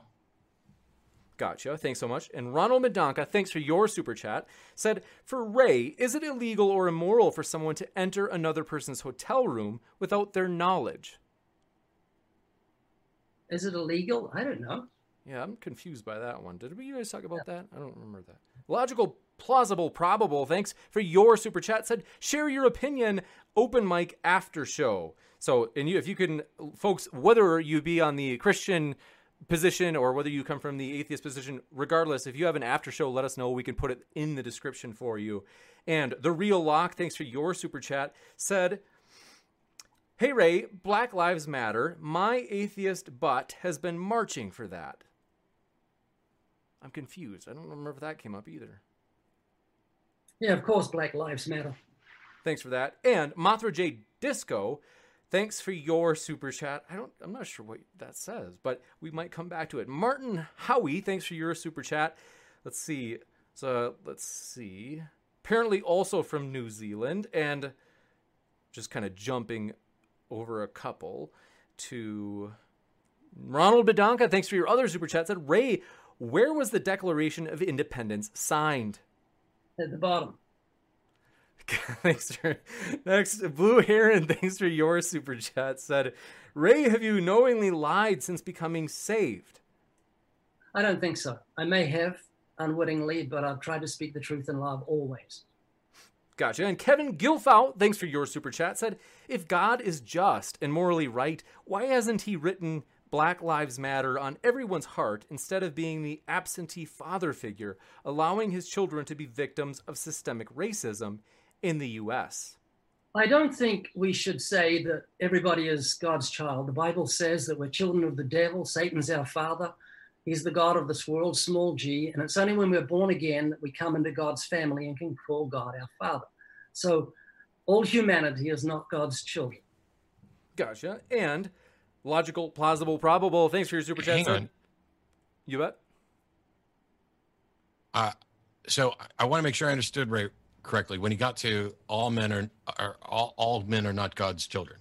Yeah. Um, th- you're, by that you're meaning that not all are to be saved, but no. does God care about all of them? They're not his children. We're children of the devil. The Bible makes that clear. We're children of disobedience and rebellion to God, using his name as a cuss word. And those are the ones that God doesn't care about. He cares about them. He loves them enough. That's all I asked. That's what I asked. Well, let me answer. He cares enough to send his son to die on the cross and says, Whosoever will may come. Whoever believes in him or trusts in him will not perish, but have everlasting life, irrespective of their ethnicity. But he already knows who all those people are going to be, so he could have just created them with him in the first place. No, it's called foreknowledge. It's nothing to do with free will. It's called foreknowledge. I didn't, I, say, I didn't say the word free will. I said God knew, so he could have created just all those people already in heaven with him. No. God couldn't didn't. do that? He didn't. I, I didn't say he did. I said he could have. Could he or could he or could he not done it? He could do anything he wants. You know that. No, I don't know that. That's why I'm asking because I don't know that there is a God. I don't know what your particular model of a God is. With God, nothing is impossible. That opens every door. Okay. Next up, thanks for your super chat. Logical, plausible, probable. Thanks. They said, come to the after show, and we'll link that in the description if they give it to us. Next, Dallas Wade, thanks for your super chat, said, Hi Ray, we had a Zoom call recently and I really enjoyed it. My question for you is how are your arguments not moralistic fallacies? Namely, that something should be, uh, they're saying that should be so does not equal it is so. I think I'm not trying to. I'm trying to figure out if they're trying to think of the is ought problem or if they're referring to something else. I can't understand the question either. We uh, Dallas Wade, let me know if I if I butchered that. Sorry if I if it was my fault. The Blazing Wizard Pope, thanks for your super chat. Said, let's see. Alan Dupree asked Ray, "What's a dogma?" A dogma? Yeah, it's a belief, I think. Gotcha. And thanks for your super chat from Matt the God said, let's see. Matt, we share the same name and same worldview. Are we lost brothers? you got another fan out there. And then thanks for your super chat. Happy Dude says, My new favorite channel, This is Epic. Well, all credit to the speakers. They have made this fun, and I have, it's honestly a blast because of the speakers. So let's see. Birdie Brits, thanks for your super chat, said, Let's see. I'm a Christian and logical, plausible, probable. Thanks for your super chat. Said open mic after show. Come share your opinions. you bet. And Chase Clements, thanks for your super chat. Said Ray, do you think it's a problem that quote Christians unquote can't tell if they're a quote true un, uh, unquote Christian or not, even if their belief is sincere? Well, sincerity must be coupled with truth, and the Bible says You'll know you've passed from death to life because you love the brethren. You'll know you've passed from death to life because certain things happen. The scriptures speak of things that accompany salvation. So you can be assured of everlasting life if you bear fruit the fruit of righteousness, the fruit of praise, the fruit of thanksgiving, fruit of repentance. And so just examine yourself and see if you're in the, in the faith. And if there's hypocrisy in your life, you need to re examine yourself and, and make your calling election sure because there are plenty of people who are pretenders fake Christians. Jesus warned on the day of judgment, they'll cry out to him, Lord, Lord. And he'll say, Depart from me, you worker of lawlessness. I never knew you. There are people who call themselves Christians, but never depart from iniquity. So make sure you're genuine, that you're you're coupling truth along with sincerity. And then read the word daily and let the word read you. Because if anything will keep you from the scriptures, it's sin in your heart. Gotcha. And Patreon question from Brian Stevens, thanks so much, said an internal critique shows that the God of the Bible can send people strong delusions. How can anyone know God isn't currently sending them a strong delusion? Well, the strong delusion scriptures uh, came upon those who deliberately chose to reject the truth and believe a lie. And says, therefore, God gives them over to a reprobate mind. If they want to be unclean, God says you can have uncleanness, but you'll have what comes with it. You know, sin is incredibly pleasurable. Pornography is incredibly pleasurable. But whenever sin is mentioned in scripture, it's always coupled or married to death. The wages of sin is death. The soul that sins, it shall die. Lust brings forth sin. Sin which can see brings forth death. So always remember when sin offers its allurement, when it promises you pleasure, it always comes with a grim reaper in the other hand. Gotcha. And Spart344, thanks for your Patreon question, said, for both, if Cain owes James X amount of dollars and continuously misses his debt payments, and I pay his debt, how does this change the fact that Cain cannot be trusted to pay his debt? I don't know how to answer that. Matt, do you want to answer that? It doesn't. Okay. Gotcha. I think that they're maybe saying. Oh, I know what they're saying so so there's there's two things about forgiveness of debt. One is that you no longer owe it but the second issue is about whether what is your what is your character? What is the foundational problem? And if your problem is that you don't pay your bills someone else paying them for you does no good. And so if i break your window if somebody else pays to replace your window you now have a fresh window. So you're no longer you know in the still wronged category. But the person who broke your window is still running around breaking windows. It doesn't solve anything was the point Oh, well, that's referring to the hypocrite who continues in sin and deceives himself. A genuine believer will turn from sin perpetually. No, it's it's referring to the problem with substitutionary atonement in the first place. Hmm. Next up, thanks for your super chat. Brian Stevens says, Ray, how many laws of thermodynamics are there? Matt, you can tell me that one. I think there's four. I'm not gonna. I'm not gonna get in that. Paul, you're the one that you're the one that brought up thermodynamics without knowing the difference between a closed and open system. So So you don't know? I don't. I don't That's care. four. Is it four? Good. Yeah, I think so. Paul Rimmer, thanks for your super chat, said, Why won't Ray simply ask Matt what he does believe? Matt, what do you believe? With regard to what? That's what I I'm wondering. is like uh my only guess is that let's see. I, I think I think he's referencing every time Ray would just tell me what's what's in my head or make an accusation about what's in my head. So it's Hmm. like, hey, do, are, am I convinced that a God exists? My answer is no. I'm not convinced that a God exists. Whether or not Ray believes that, I'm not sure what I can do. He keeps saying that I know that a God exists when I don't. Hmm. Um, so if if he if he cared about, so the thing is, he thinks he can't be wrong. So if my answer disagrees with That's him, not true, Matt. You can't say things about me like that. I'm always. is it is it is it possible that you are wrong about God? it's impossible for God to be wrong, and He's revealed Himself. Is it possible for you to be wrong about God? Of course, but it's impossible for God to be wrong about Himself, and He's revealed Himself in His Word.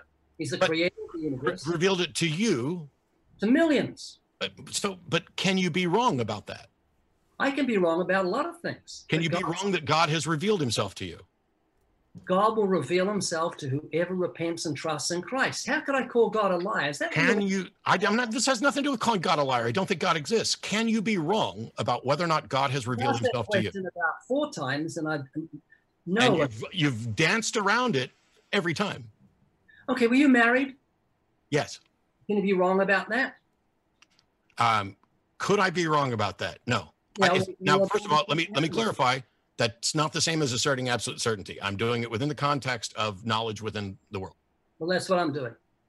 Okay. The problem is that you can't demonstrate that your God exists, I and I can need- demonstrate that I was I married. need you, Matt.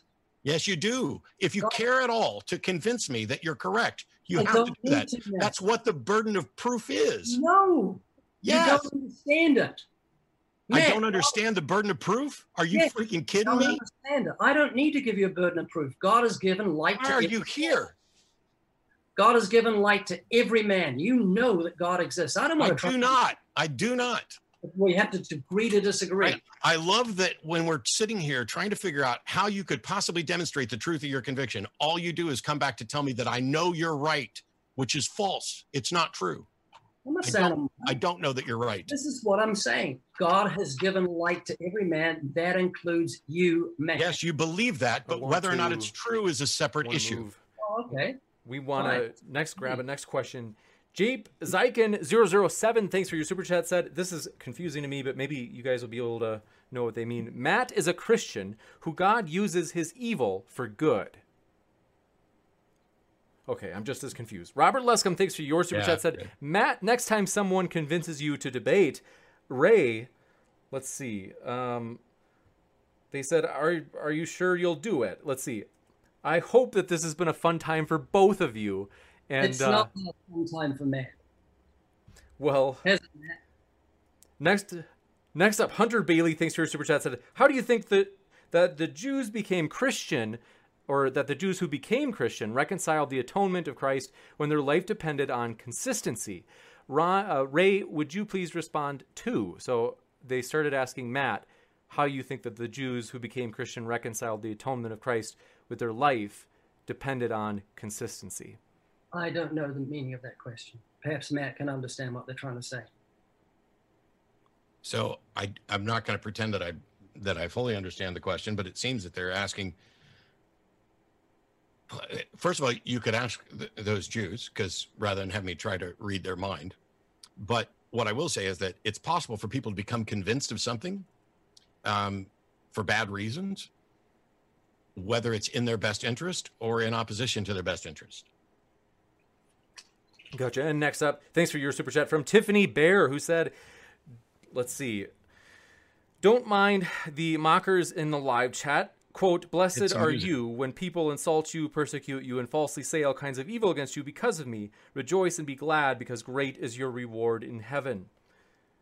Thanks for that. Edward Elric, thanks for your super chat, said, Ray, if this debate stops, that means God exists. If this debate doesn't stop, does that mean God doesn't exist? Can you reconcile your absolutist position? No. Um, but I would like to say to those atheists that are watching, um, there's a video we put up yesterday. It's free on YouTube. It's called Richard Dawkins Crushes Banana Man. And it's the full story of, uh, of what happened with the whole Banana Man thing. That's why we talked about bananas before. So I just want to take the opportunity. It's free. Richard Dawkins Crushes Banana Man, which is me. You got it. And Happy Dude, thanks for your super chat, said, best debate ever. That's like all credit to the speakers. I absolutely thrilling today. And Ken Patton, thanks for your super chat, which was a super sticker. So do want to take a moment. We're going to read through more questions, but want to remind you as we have, eh, I would say, maybe a little shy of half an hour. We do want to remind you our guests are linked in the description in case you just arrived. And with that, jumping into the next one. Converse Contender, thanks for your super chat, said best channel on YouTube. Thanks a lot, Converse. Especially appreciate all your help, buddy. Dean Meadows, thanks for your super chat, said Ray, I'm a Christian and I do struggle to see how I can accept the Gospels without first investigating. Would we accept the Revolutionary War took place without investigating whether or not there is data to support it? That's a good question. I wasn't converted by the Gospels. I wasn't converted by the Bible. I was converted by the power of God. When I came to Christ, God opened up my understanding. He uh, took me out of darkness into light. He made me a brand new creature. For, for 22 years as a non Christian, I never thought about God for two seconds, seriously. For the last 48 years, there's hardly been two seconds when I haven't thought about God because it's so transforming when you're born again. When that happens, the Bible will come alive. And until that time, if you read scriptures with a proud heart, you're like a man who tries to read a book in the dark. Nothing will happen. You first need the new birth, and then the Gospels will come alive to you. And they harmonize perfectly, by the way. All these people that say there's not harmony of the Gospels don't know what they're talking about. Gotcha. And Anthony Roden asks both speakers why this debate. I, I think they're asking, why have you come to this debate? Sure. Somebody asked me if I, because once upon a time I said I would, wouldn't bother debating Ray again because he said dur- during the one debate that we did on a Christian radio station in Minneapolis, St. Paul, that he's not interested in debate. He's not interested in proving anything. He just loves me and wants to make sure I go to heaven. So he was there to preach. And I was more interested in debate. I've shifted to where I'm still doing debates, but I, I want to have discussions. So it's not like 10 minutes here, five minutes here, 10 minutes here, five minutes here. It's you state your case, I state my case, and then we discuss it openly with a moderator to make sure somebody doesn't get stomped on. I'm open to having those kind of discussions with a, a lot of people. And so this seemed like worth giving it one more try. Well, that's really great. I'm here because I love Matt, care about where he spends eternity. Nothing's changed since that first our first chat. And I love those unsaved people. That's what the Bible calls non-Christians, unsaved, that are watching today. And I hope they'll think seriously about their eternal salvation because there's nothing more important. Gotcha. And Edward Elric says, Ray, what makes you more correct than any other religion that claims to be the one true religion? Every other religion has a book that says something to that effect. Well, that's a really good question, too, and one that comes up regularly if you study all the great religions, and when I say great, I mean large, like Islam and Buddhism and Hinduism, you'll find they're all what's called works righteousness religions. They think they can earn eternal life by doing things like good works and fasting and praying and facing Mecca and sitting on hard pews or whatever. The Bible changes everything when the moral law comes in. It paints us as guilty criminals standing before a holy God whose judgment is waiting to come upon us. So anything we offer the judge of the universe, that's what the Bible calls God, is not good works or religious works. It's actually an attempt to bribe the judge of the universe. And the Bible says the sacrifice of the wicked or bribery is an abomination to the Lord. Earthly judge won't be bribed if he's a good judge, and God will not be bribed on judgment day. The only thing that can save us is not our good religious works, but it's the mercy of the judge. And that's what God expressed in Christ you know, atheists have that little thing where God uh, sacrificed himself to himself. No, that's just not true. The Bible says God was in Christ reconciling the world to himself. God was manifest in the flesh. It says, A body you've prepared for me. And God filled that body as a hand fills a glove. And this perfect, sinless man gave his life as a sacrifice for the sin of the world. And that means the judge, because of the sacrifice, can dismiss our case. He can legally take the death sentence off us and let us live forever um, because of what Jesus did on the cross through his death and resurrection. What an incredible thing. You know, here's another thing that probably make Matt angry, but I got to say it. Every single human being is tormented or haunted by the fear of death. Some admit it, some don't. But we know we're going to die, and there's something in us that says, Oh, I don't want to die because life is precious. And God is offering us everlasting life through the gospel. So, all these issues about atheism and, and evolution and other things, hypocrisy within the church, don't really matter. What matters is where you're going to spend eternity and what will happen to you if death seized upon you tonight. And so, forget about all these other religions and what other people to get yourself right with God. And Jesus said, if you do that, you'll know the truth, and the truth will make you free. Ken Patton, thanks for your super chat or super sticker, I should say. Appreciate it. And Andreas Elda, thanks for your super chat, said, To Matt, I love the beaver dam analogy. Okay, thanks. Love you. Roy Segal, thanks for your super chat, said, uh, Shut up and take my money, James. Appreciate that support, Roy. Edward Elric, thanks for your super chat, said, Ray, millions of people talk to God and they still have COVID. God has done nothing for them and God has done nothing for the world. It's not true. Every drop of your blood that's in your veins is a gift from God. Every vein that holds the blood, the breath in your mouth, your eyes, your ears, your brain are a gift to you from God. And being a Christian doesn't mean you're not, not going to get disease. If we fall over, we bruise. If we uh, if we get disease, we die. We're all going to die anyway. It's survival of the fittest, and nobody survives. But God says He'll make you fit to survive. So, a Christian is someone who conquers death through the power of the Holy Spirit. Here's, here's the essence of what I'm saying Christianity does not guarantee a smooth flight, but it does guarantee a safe landing. I know I'm safe from death and hell because of what Jesus did on the cross. So, being a Christian means you can be thrown to lions, to, like happened to early Christians. It means that you can be martyred, like the first 11 Christians. Read Foxe's Book of Martyrs and see how trials and, and persecution comes to everyone who stands up for the gospel. But um, the joy of having everlasting life is what takes you through those things. Gotcha. And Turan Martian, thanks for your super chat, said, Ray, do sinners deserve unending torment? Um, the Bible says sinners will be damned. Everything we love in this life will be ripped from us. We enjoy the pleasures of sex and, and love and laughter and friends and family and all these fruits and the beauty of the blue sky and the warmth of the sun and the sound of birds and puppies and kittens all those things are gifts from God. And God says, I'm going to take those gifts from you and I'm going to give you your just desert.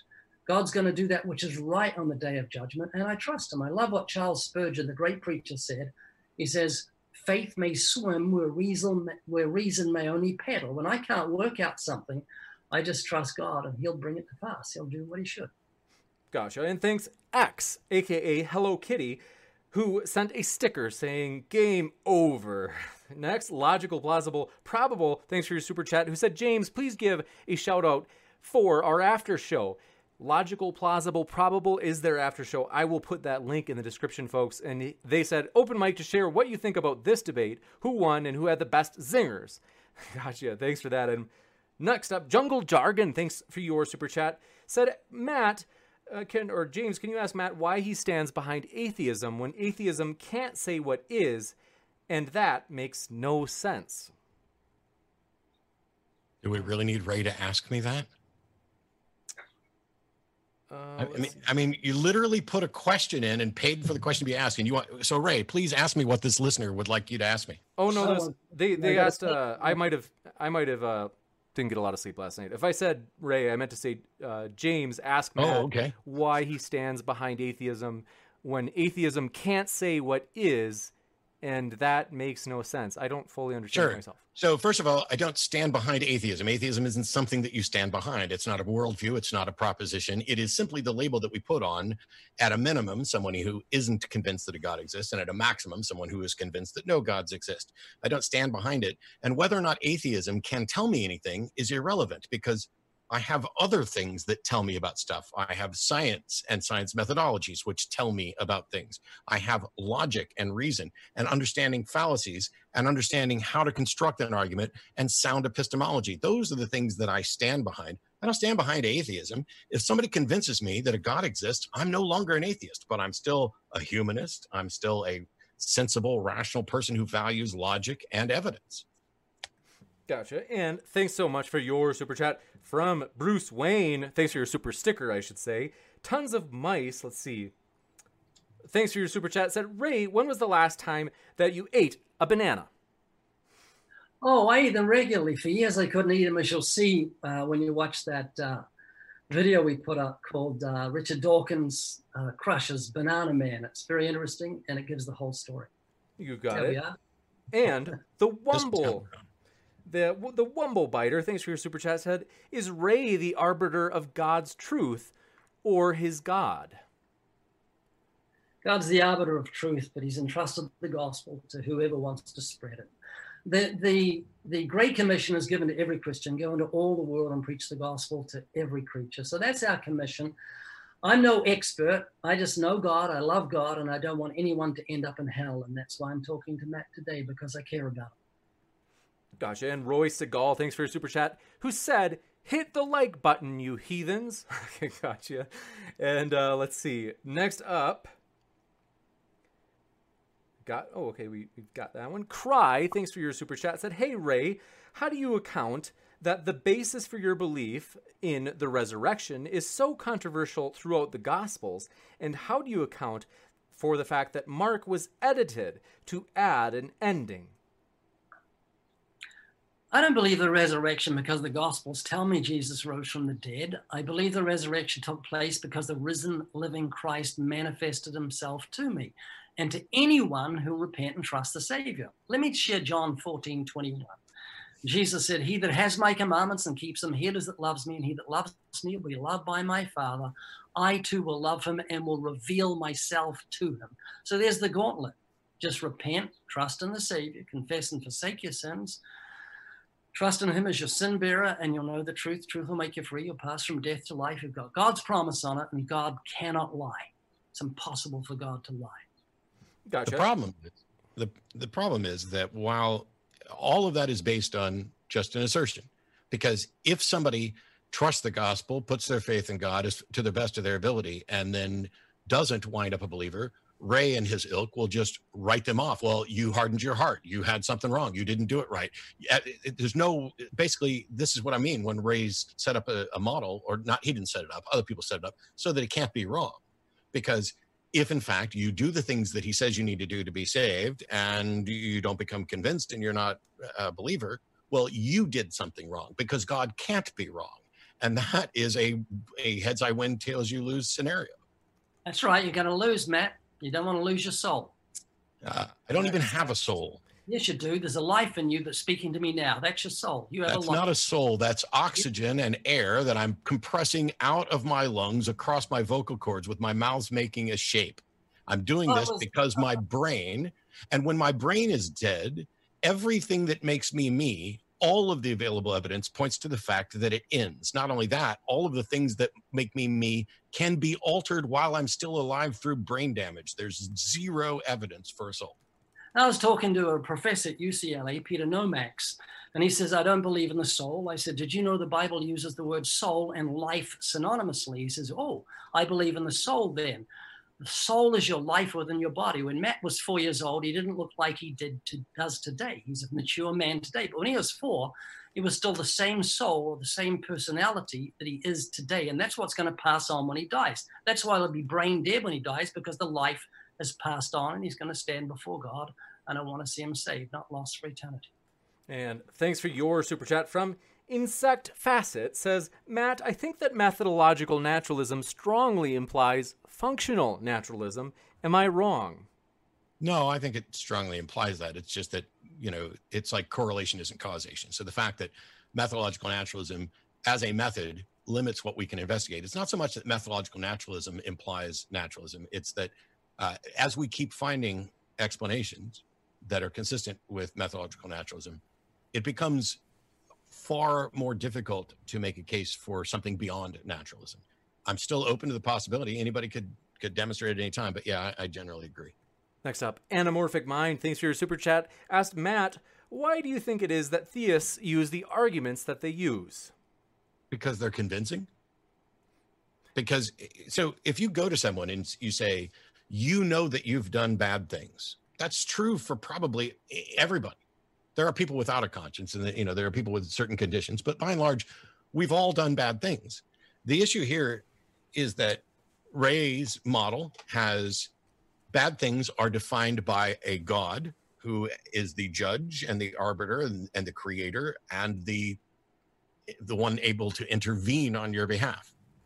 My view of whether or not things are bad are not based on a book, a God, or any of those. It is about evaluating the consequences of the actions we take with regard to the goal of a better world. And while that's not completely defined, there we we can't sit around and pretend that we don't know some things. Like, uh, oh, I'm going to break my own rule, but we're not going to get into it. Uh, I would think that Ray and I would both agree that owning other people as property is immoral, right, Ray? Yeah. Okay. Gotcha. And thanks for your super chat from Luke Rappaport. Let's see. They said, Matt, what do you think about Ray's question about the origin of the universe? How can you have a worldview that doesn't for the origin doesn't have an explanation for the origin of the world itself? so here's the thing that that question is bizarre. How can you have a worldview that doesn't account for the origin? So a worldview shouldn't be accepted just because it offers some potential explanation for everything. A worldview should be accepted for offering correct and likely correct explanations for things. The fact that my worldview doesn't have an explanation for X doesn't mean that my worldview is flawed. As long as my worldview is open to an explanation for X that is consistent with good standards of evidence. So I don't know why there's something rather than nothing. Maybe it couldn't have been any other way. Maybe there's some agent who intervened. Maybe there's some other explanation. How absolutely arrogant would it be to say, I have a worldview and it provides me an explanation for everything? That's just, that's laziness. That's somebody who doesn't care about the truth. They're just really uncomfortable with not being able to acknowledge when they're wrong. Who says that? Who says what? They have a worldview that gives an explanation for everything. Does does your worldview include a God that knows everything? Yeah then your worldview includes an explanation for everything. You just don't oh. personally, you just don't personally have those explanations. You That's just good. trust that there's a God who does. Okay, I appreciate you qualifying that. Thank you. Next, Robert Ursu, thanks for your super chat. Said one person does a good deed because God told them to. Another person does the same good deed because they think it's the right thing to do. Which person is more moral? Both answer this, please, and thank you. The second one. Well, God knows the motive. I don't. Gotcha. And the motive's included in the question. And mm-hmm. Sohan D'Souza, thanks for your super chat, said substitutionary atonement hang, is. Hang, hang on, James. So this, this person asked a question that included everything in the question that you needed to assess it. And in, instead of just answering, you just said, God knows. But well, there's a reason I did asking what you think. Well, Matt, here's the reason I did that. I was trying to get my dog over here and I didn't hear the question Okay. So I apologize for that. So would that count as a lie? Well, it was. I wasn't listening to the question. So you misrepresented that you had heard no, the question God and provided an answer. God so I would say that's a lie, right? No, God no. And what's wrong with lying? Explain to me what's wrong with the lying. Well, I'm not. I'm not saying that there's anything necessarily wrong with lying in all circumstances. What I'm talking about is you seem to have you you honestly admitted that you misrepresented the truth a moment ago. No, that, God, God knows everything. You, I told you, He's omniscient but he asked about your thoughts and you didn't hear the question. Well, the, the mode, God knows the motive of every single person. If That's you didn't hear the question, then how could you possibly answer that God knows the motive? Calculated guess. I think that you're lying about not lying now. It would be really well, easy to just say, you know what, I screwed up. Maybe I lied. Yeah, God's my judge. Next up, Sohan D'Souza, thanks for your super chat, said substitutionary atonement is more like someone claiming to have self flagellated to pay your debt for blasphemy against the great fairy queen than it is to someone paying your speeding ticket backlog? I don't know. I don't think that was a question. I think it was a statement. Definitely. Yes, for the the super chats, we'll we'll allow people to make a statement as long as we give a, a chance for the speaker to make a response. If you'd like. I don't have anything to add. Gotcha. And Insect Facet, thanks for your super chat, said Ray, had your understanding about any aspect of God ever changed throughout your lifetime? If so, what prompted the change? Oh, yeah, of course. When I was a new Christian, my understanding of God was very, very shallow. And as I've studied his word, I've got to understand the character of God more. But it's something that grows. The mind of God is infinite. No man can understand God's mind. I can hardly work out how my iPad works. You know, I can call my my sister 7,000 miles away on my iPhone, and there's no wires. I still use it. So I um, uh, uh, will have eternity to uh, explore the mind of God.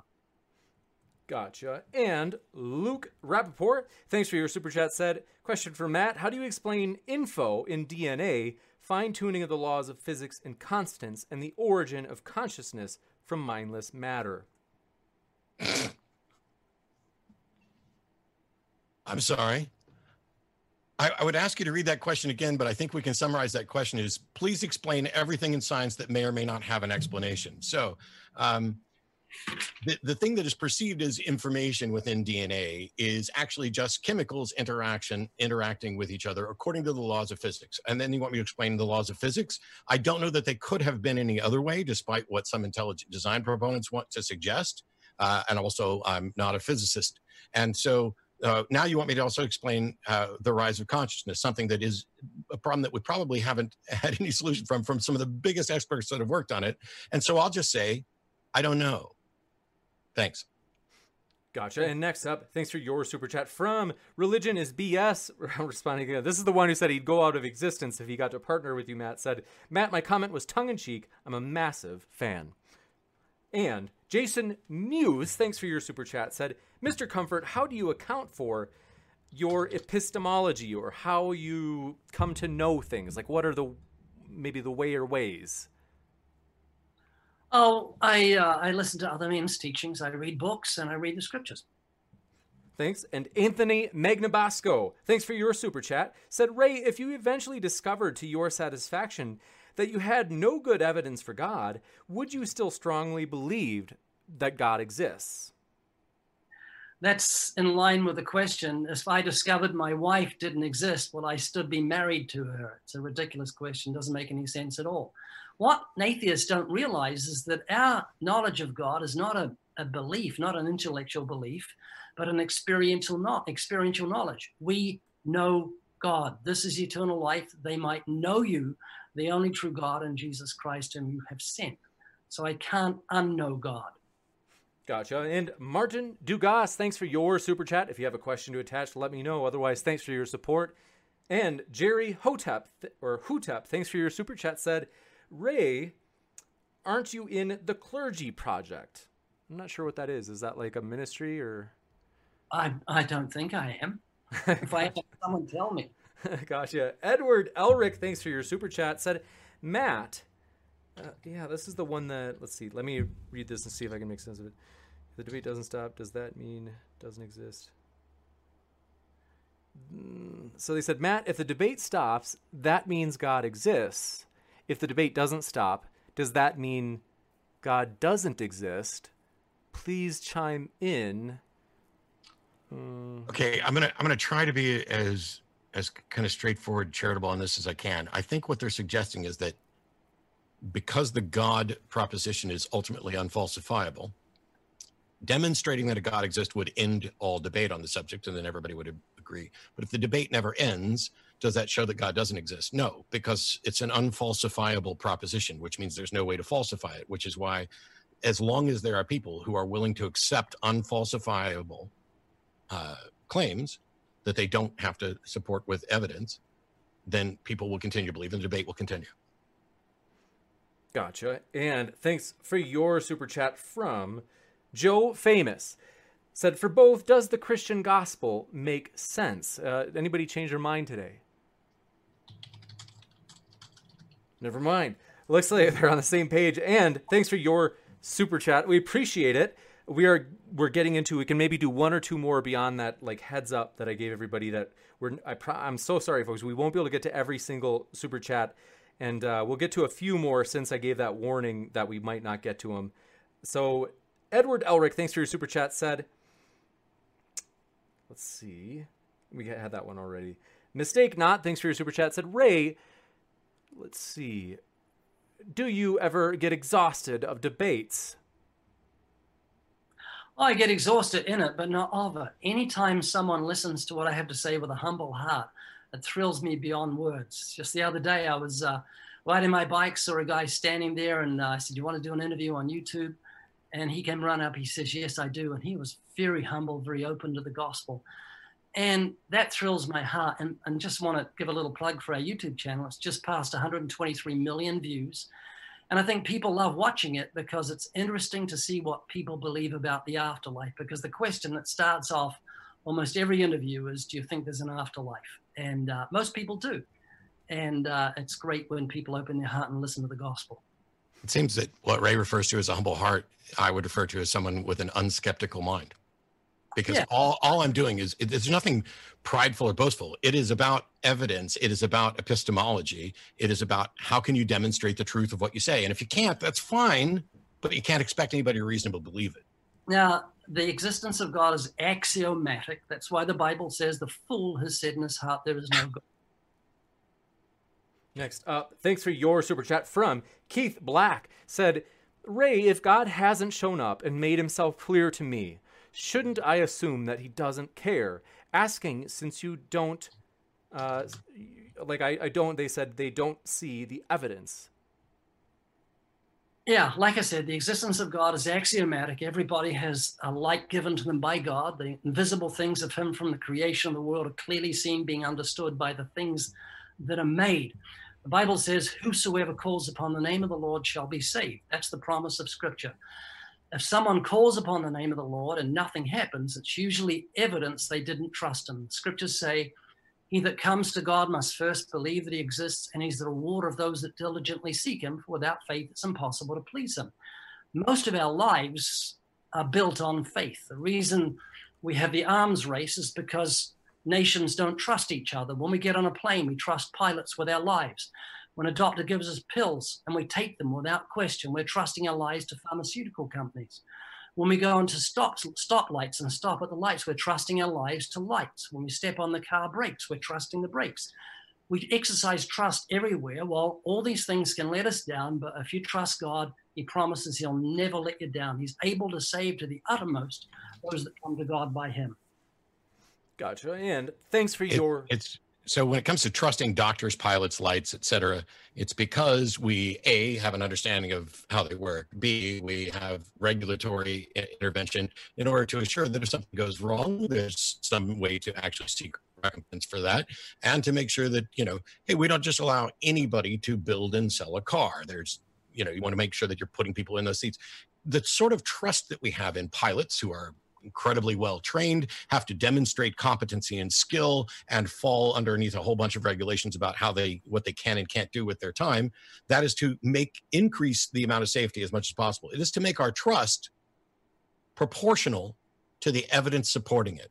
This That's is the exact opposite of what is the case with a God. That's not true.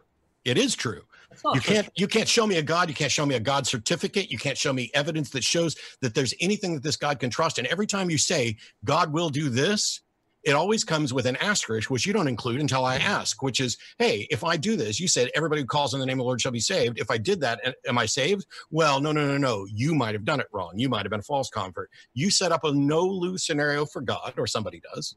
That's not the same thing as confidence in established evidence and people working towards a safer society. Well, that's your belief. And it's right. And I back it up by evidence. I back it up by evidence, and your belief is backed I'm up by right your belief is backed up by just making assertions and then saying, "Ah, oh, that's your belief." Man, I'm right. That's exactly what you've accused me of saying through this whole interview. The, pre- the difference is that I demonstrated it with argument and evidence, and you just make assertions. If you if you don't think that I'm right, prove it. I don't need to. Uh, I know because you think it's an axiom.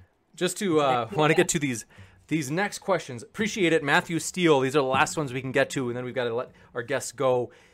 Thanks for your super chat, Matthew said. Ray, is it possible for anyone, Christian or otherwise, to judge whether God is just and good?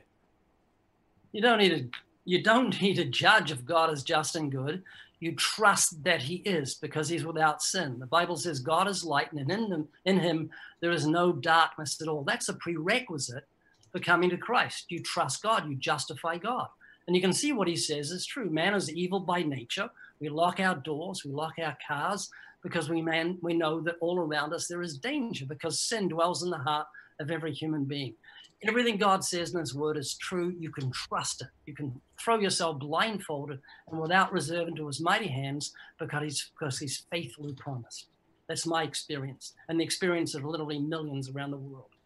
Thank you. And Matthew Steele, last question for the day. Thanks for your super chat. Said Matt, what are your thoughts on monism versus dualism?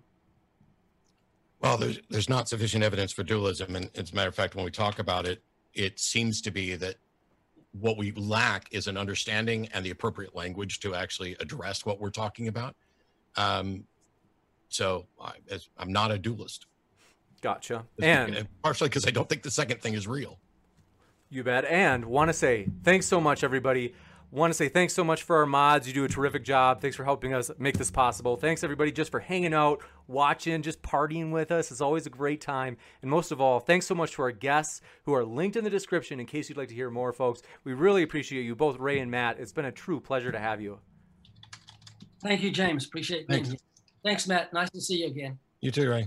Absolutely. And one last shout out as Logical Plausible Probable is hosting an after show. That's linked in the description. If anybody wants to host another after show, in addition, we will link as many after shows as there are. So with that, I want to say thanks so much for being with us today, everybody. It's been a great time. Keep sifting out the reasonable from the unreasonable. Take care, folks.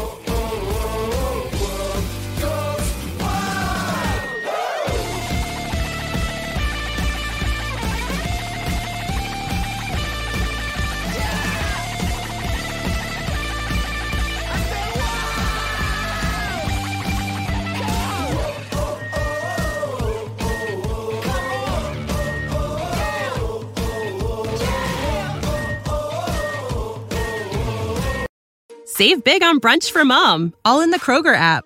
Get 16 ounce packs of flavorful Angus 90% lean ground sirloin for $4.99 each with a digital coupon. Then buy two get two free on 12 packs of delicious Coca Cola, Pepsi, or 7UP, all with your card. Shop these deals at your local Kroger today or tap the screen now to download the Kroger app to save big today. Kroger, fresh for everyone. Prices and product availability subject to change. Restrictions apply. See site for details.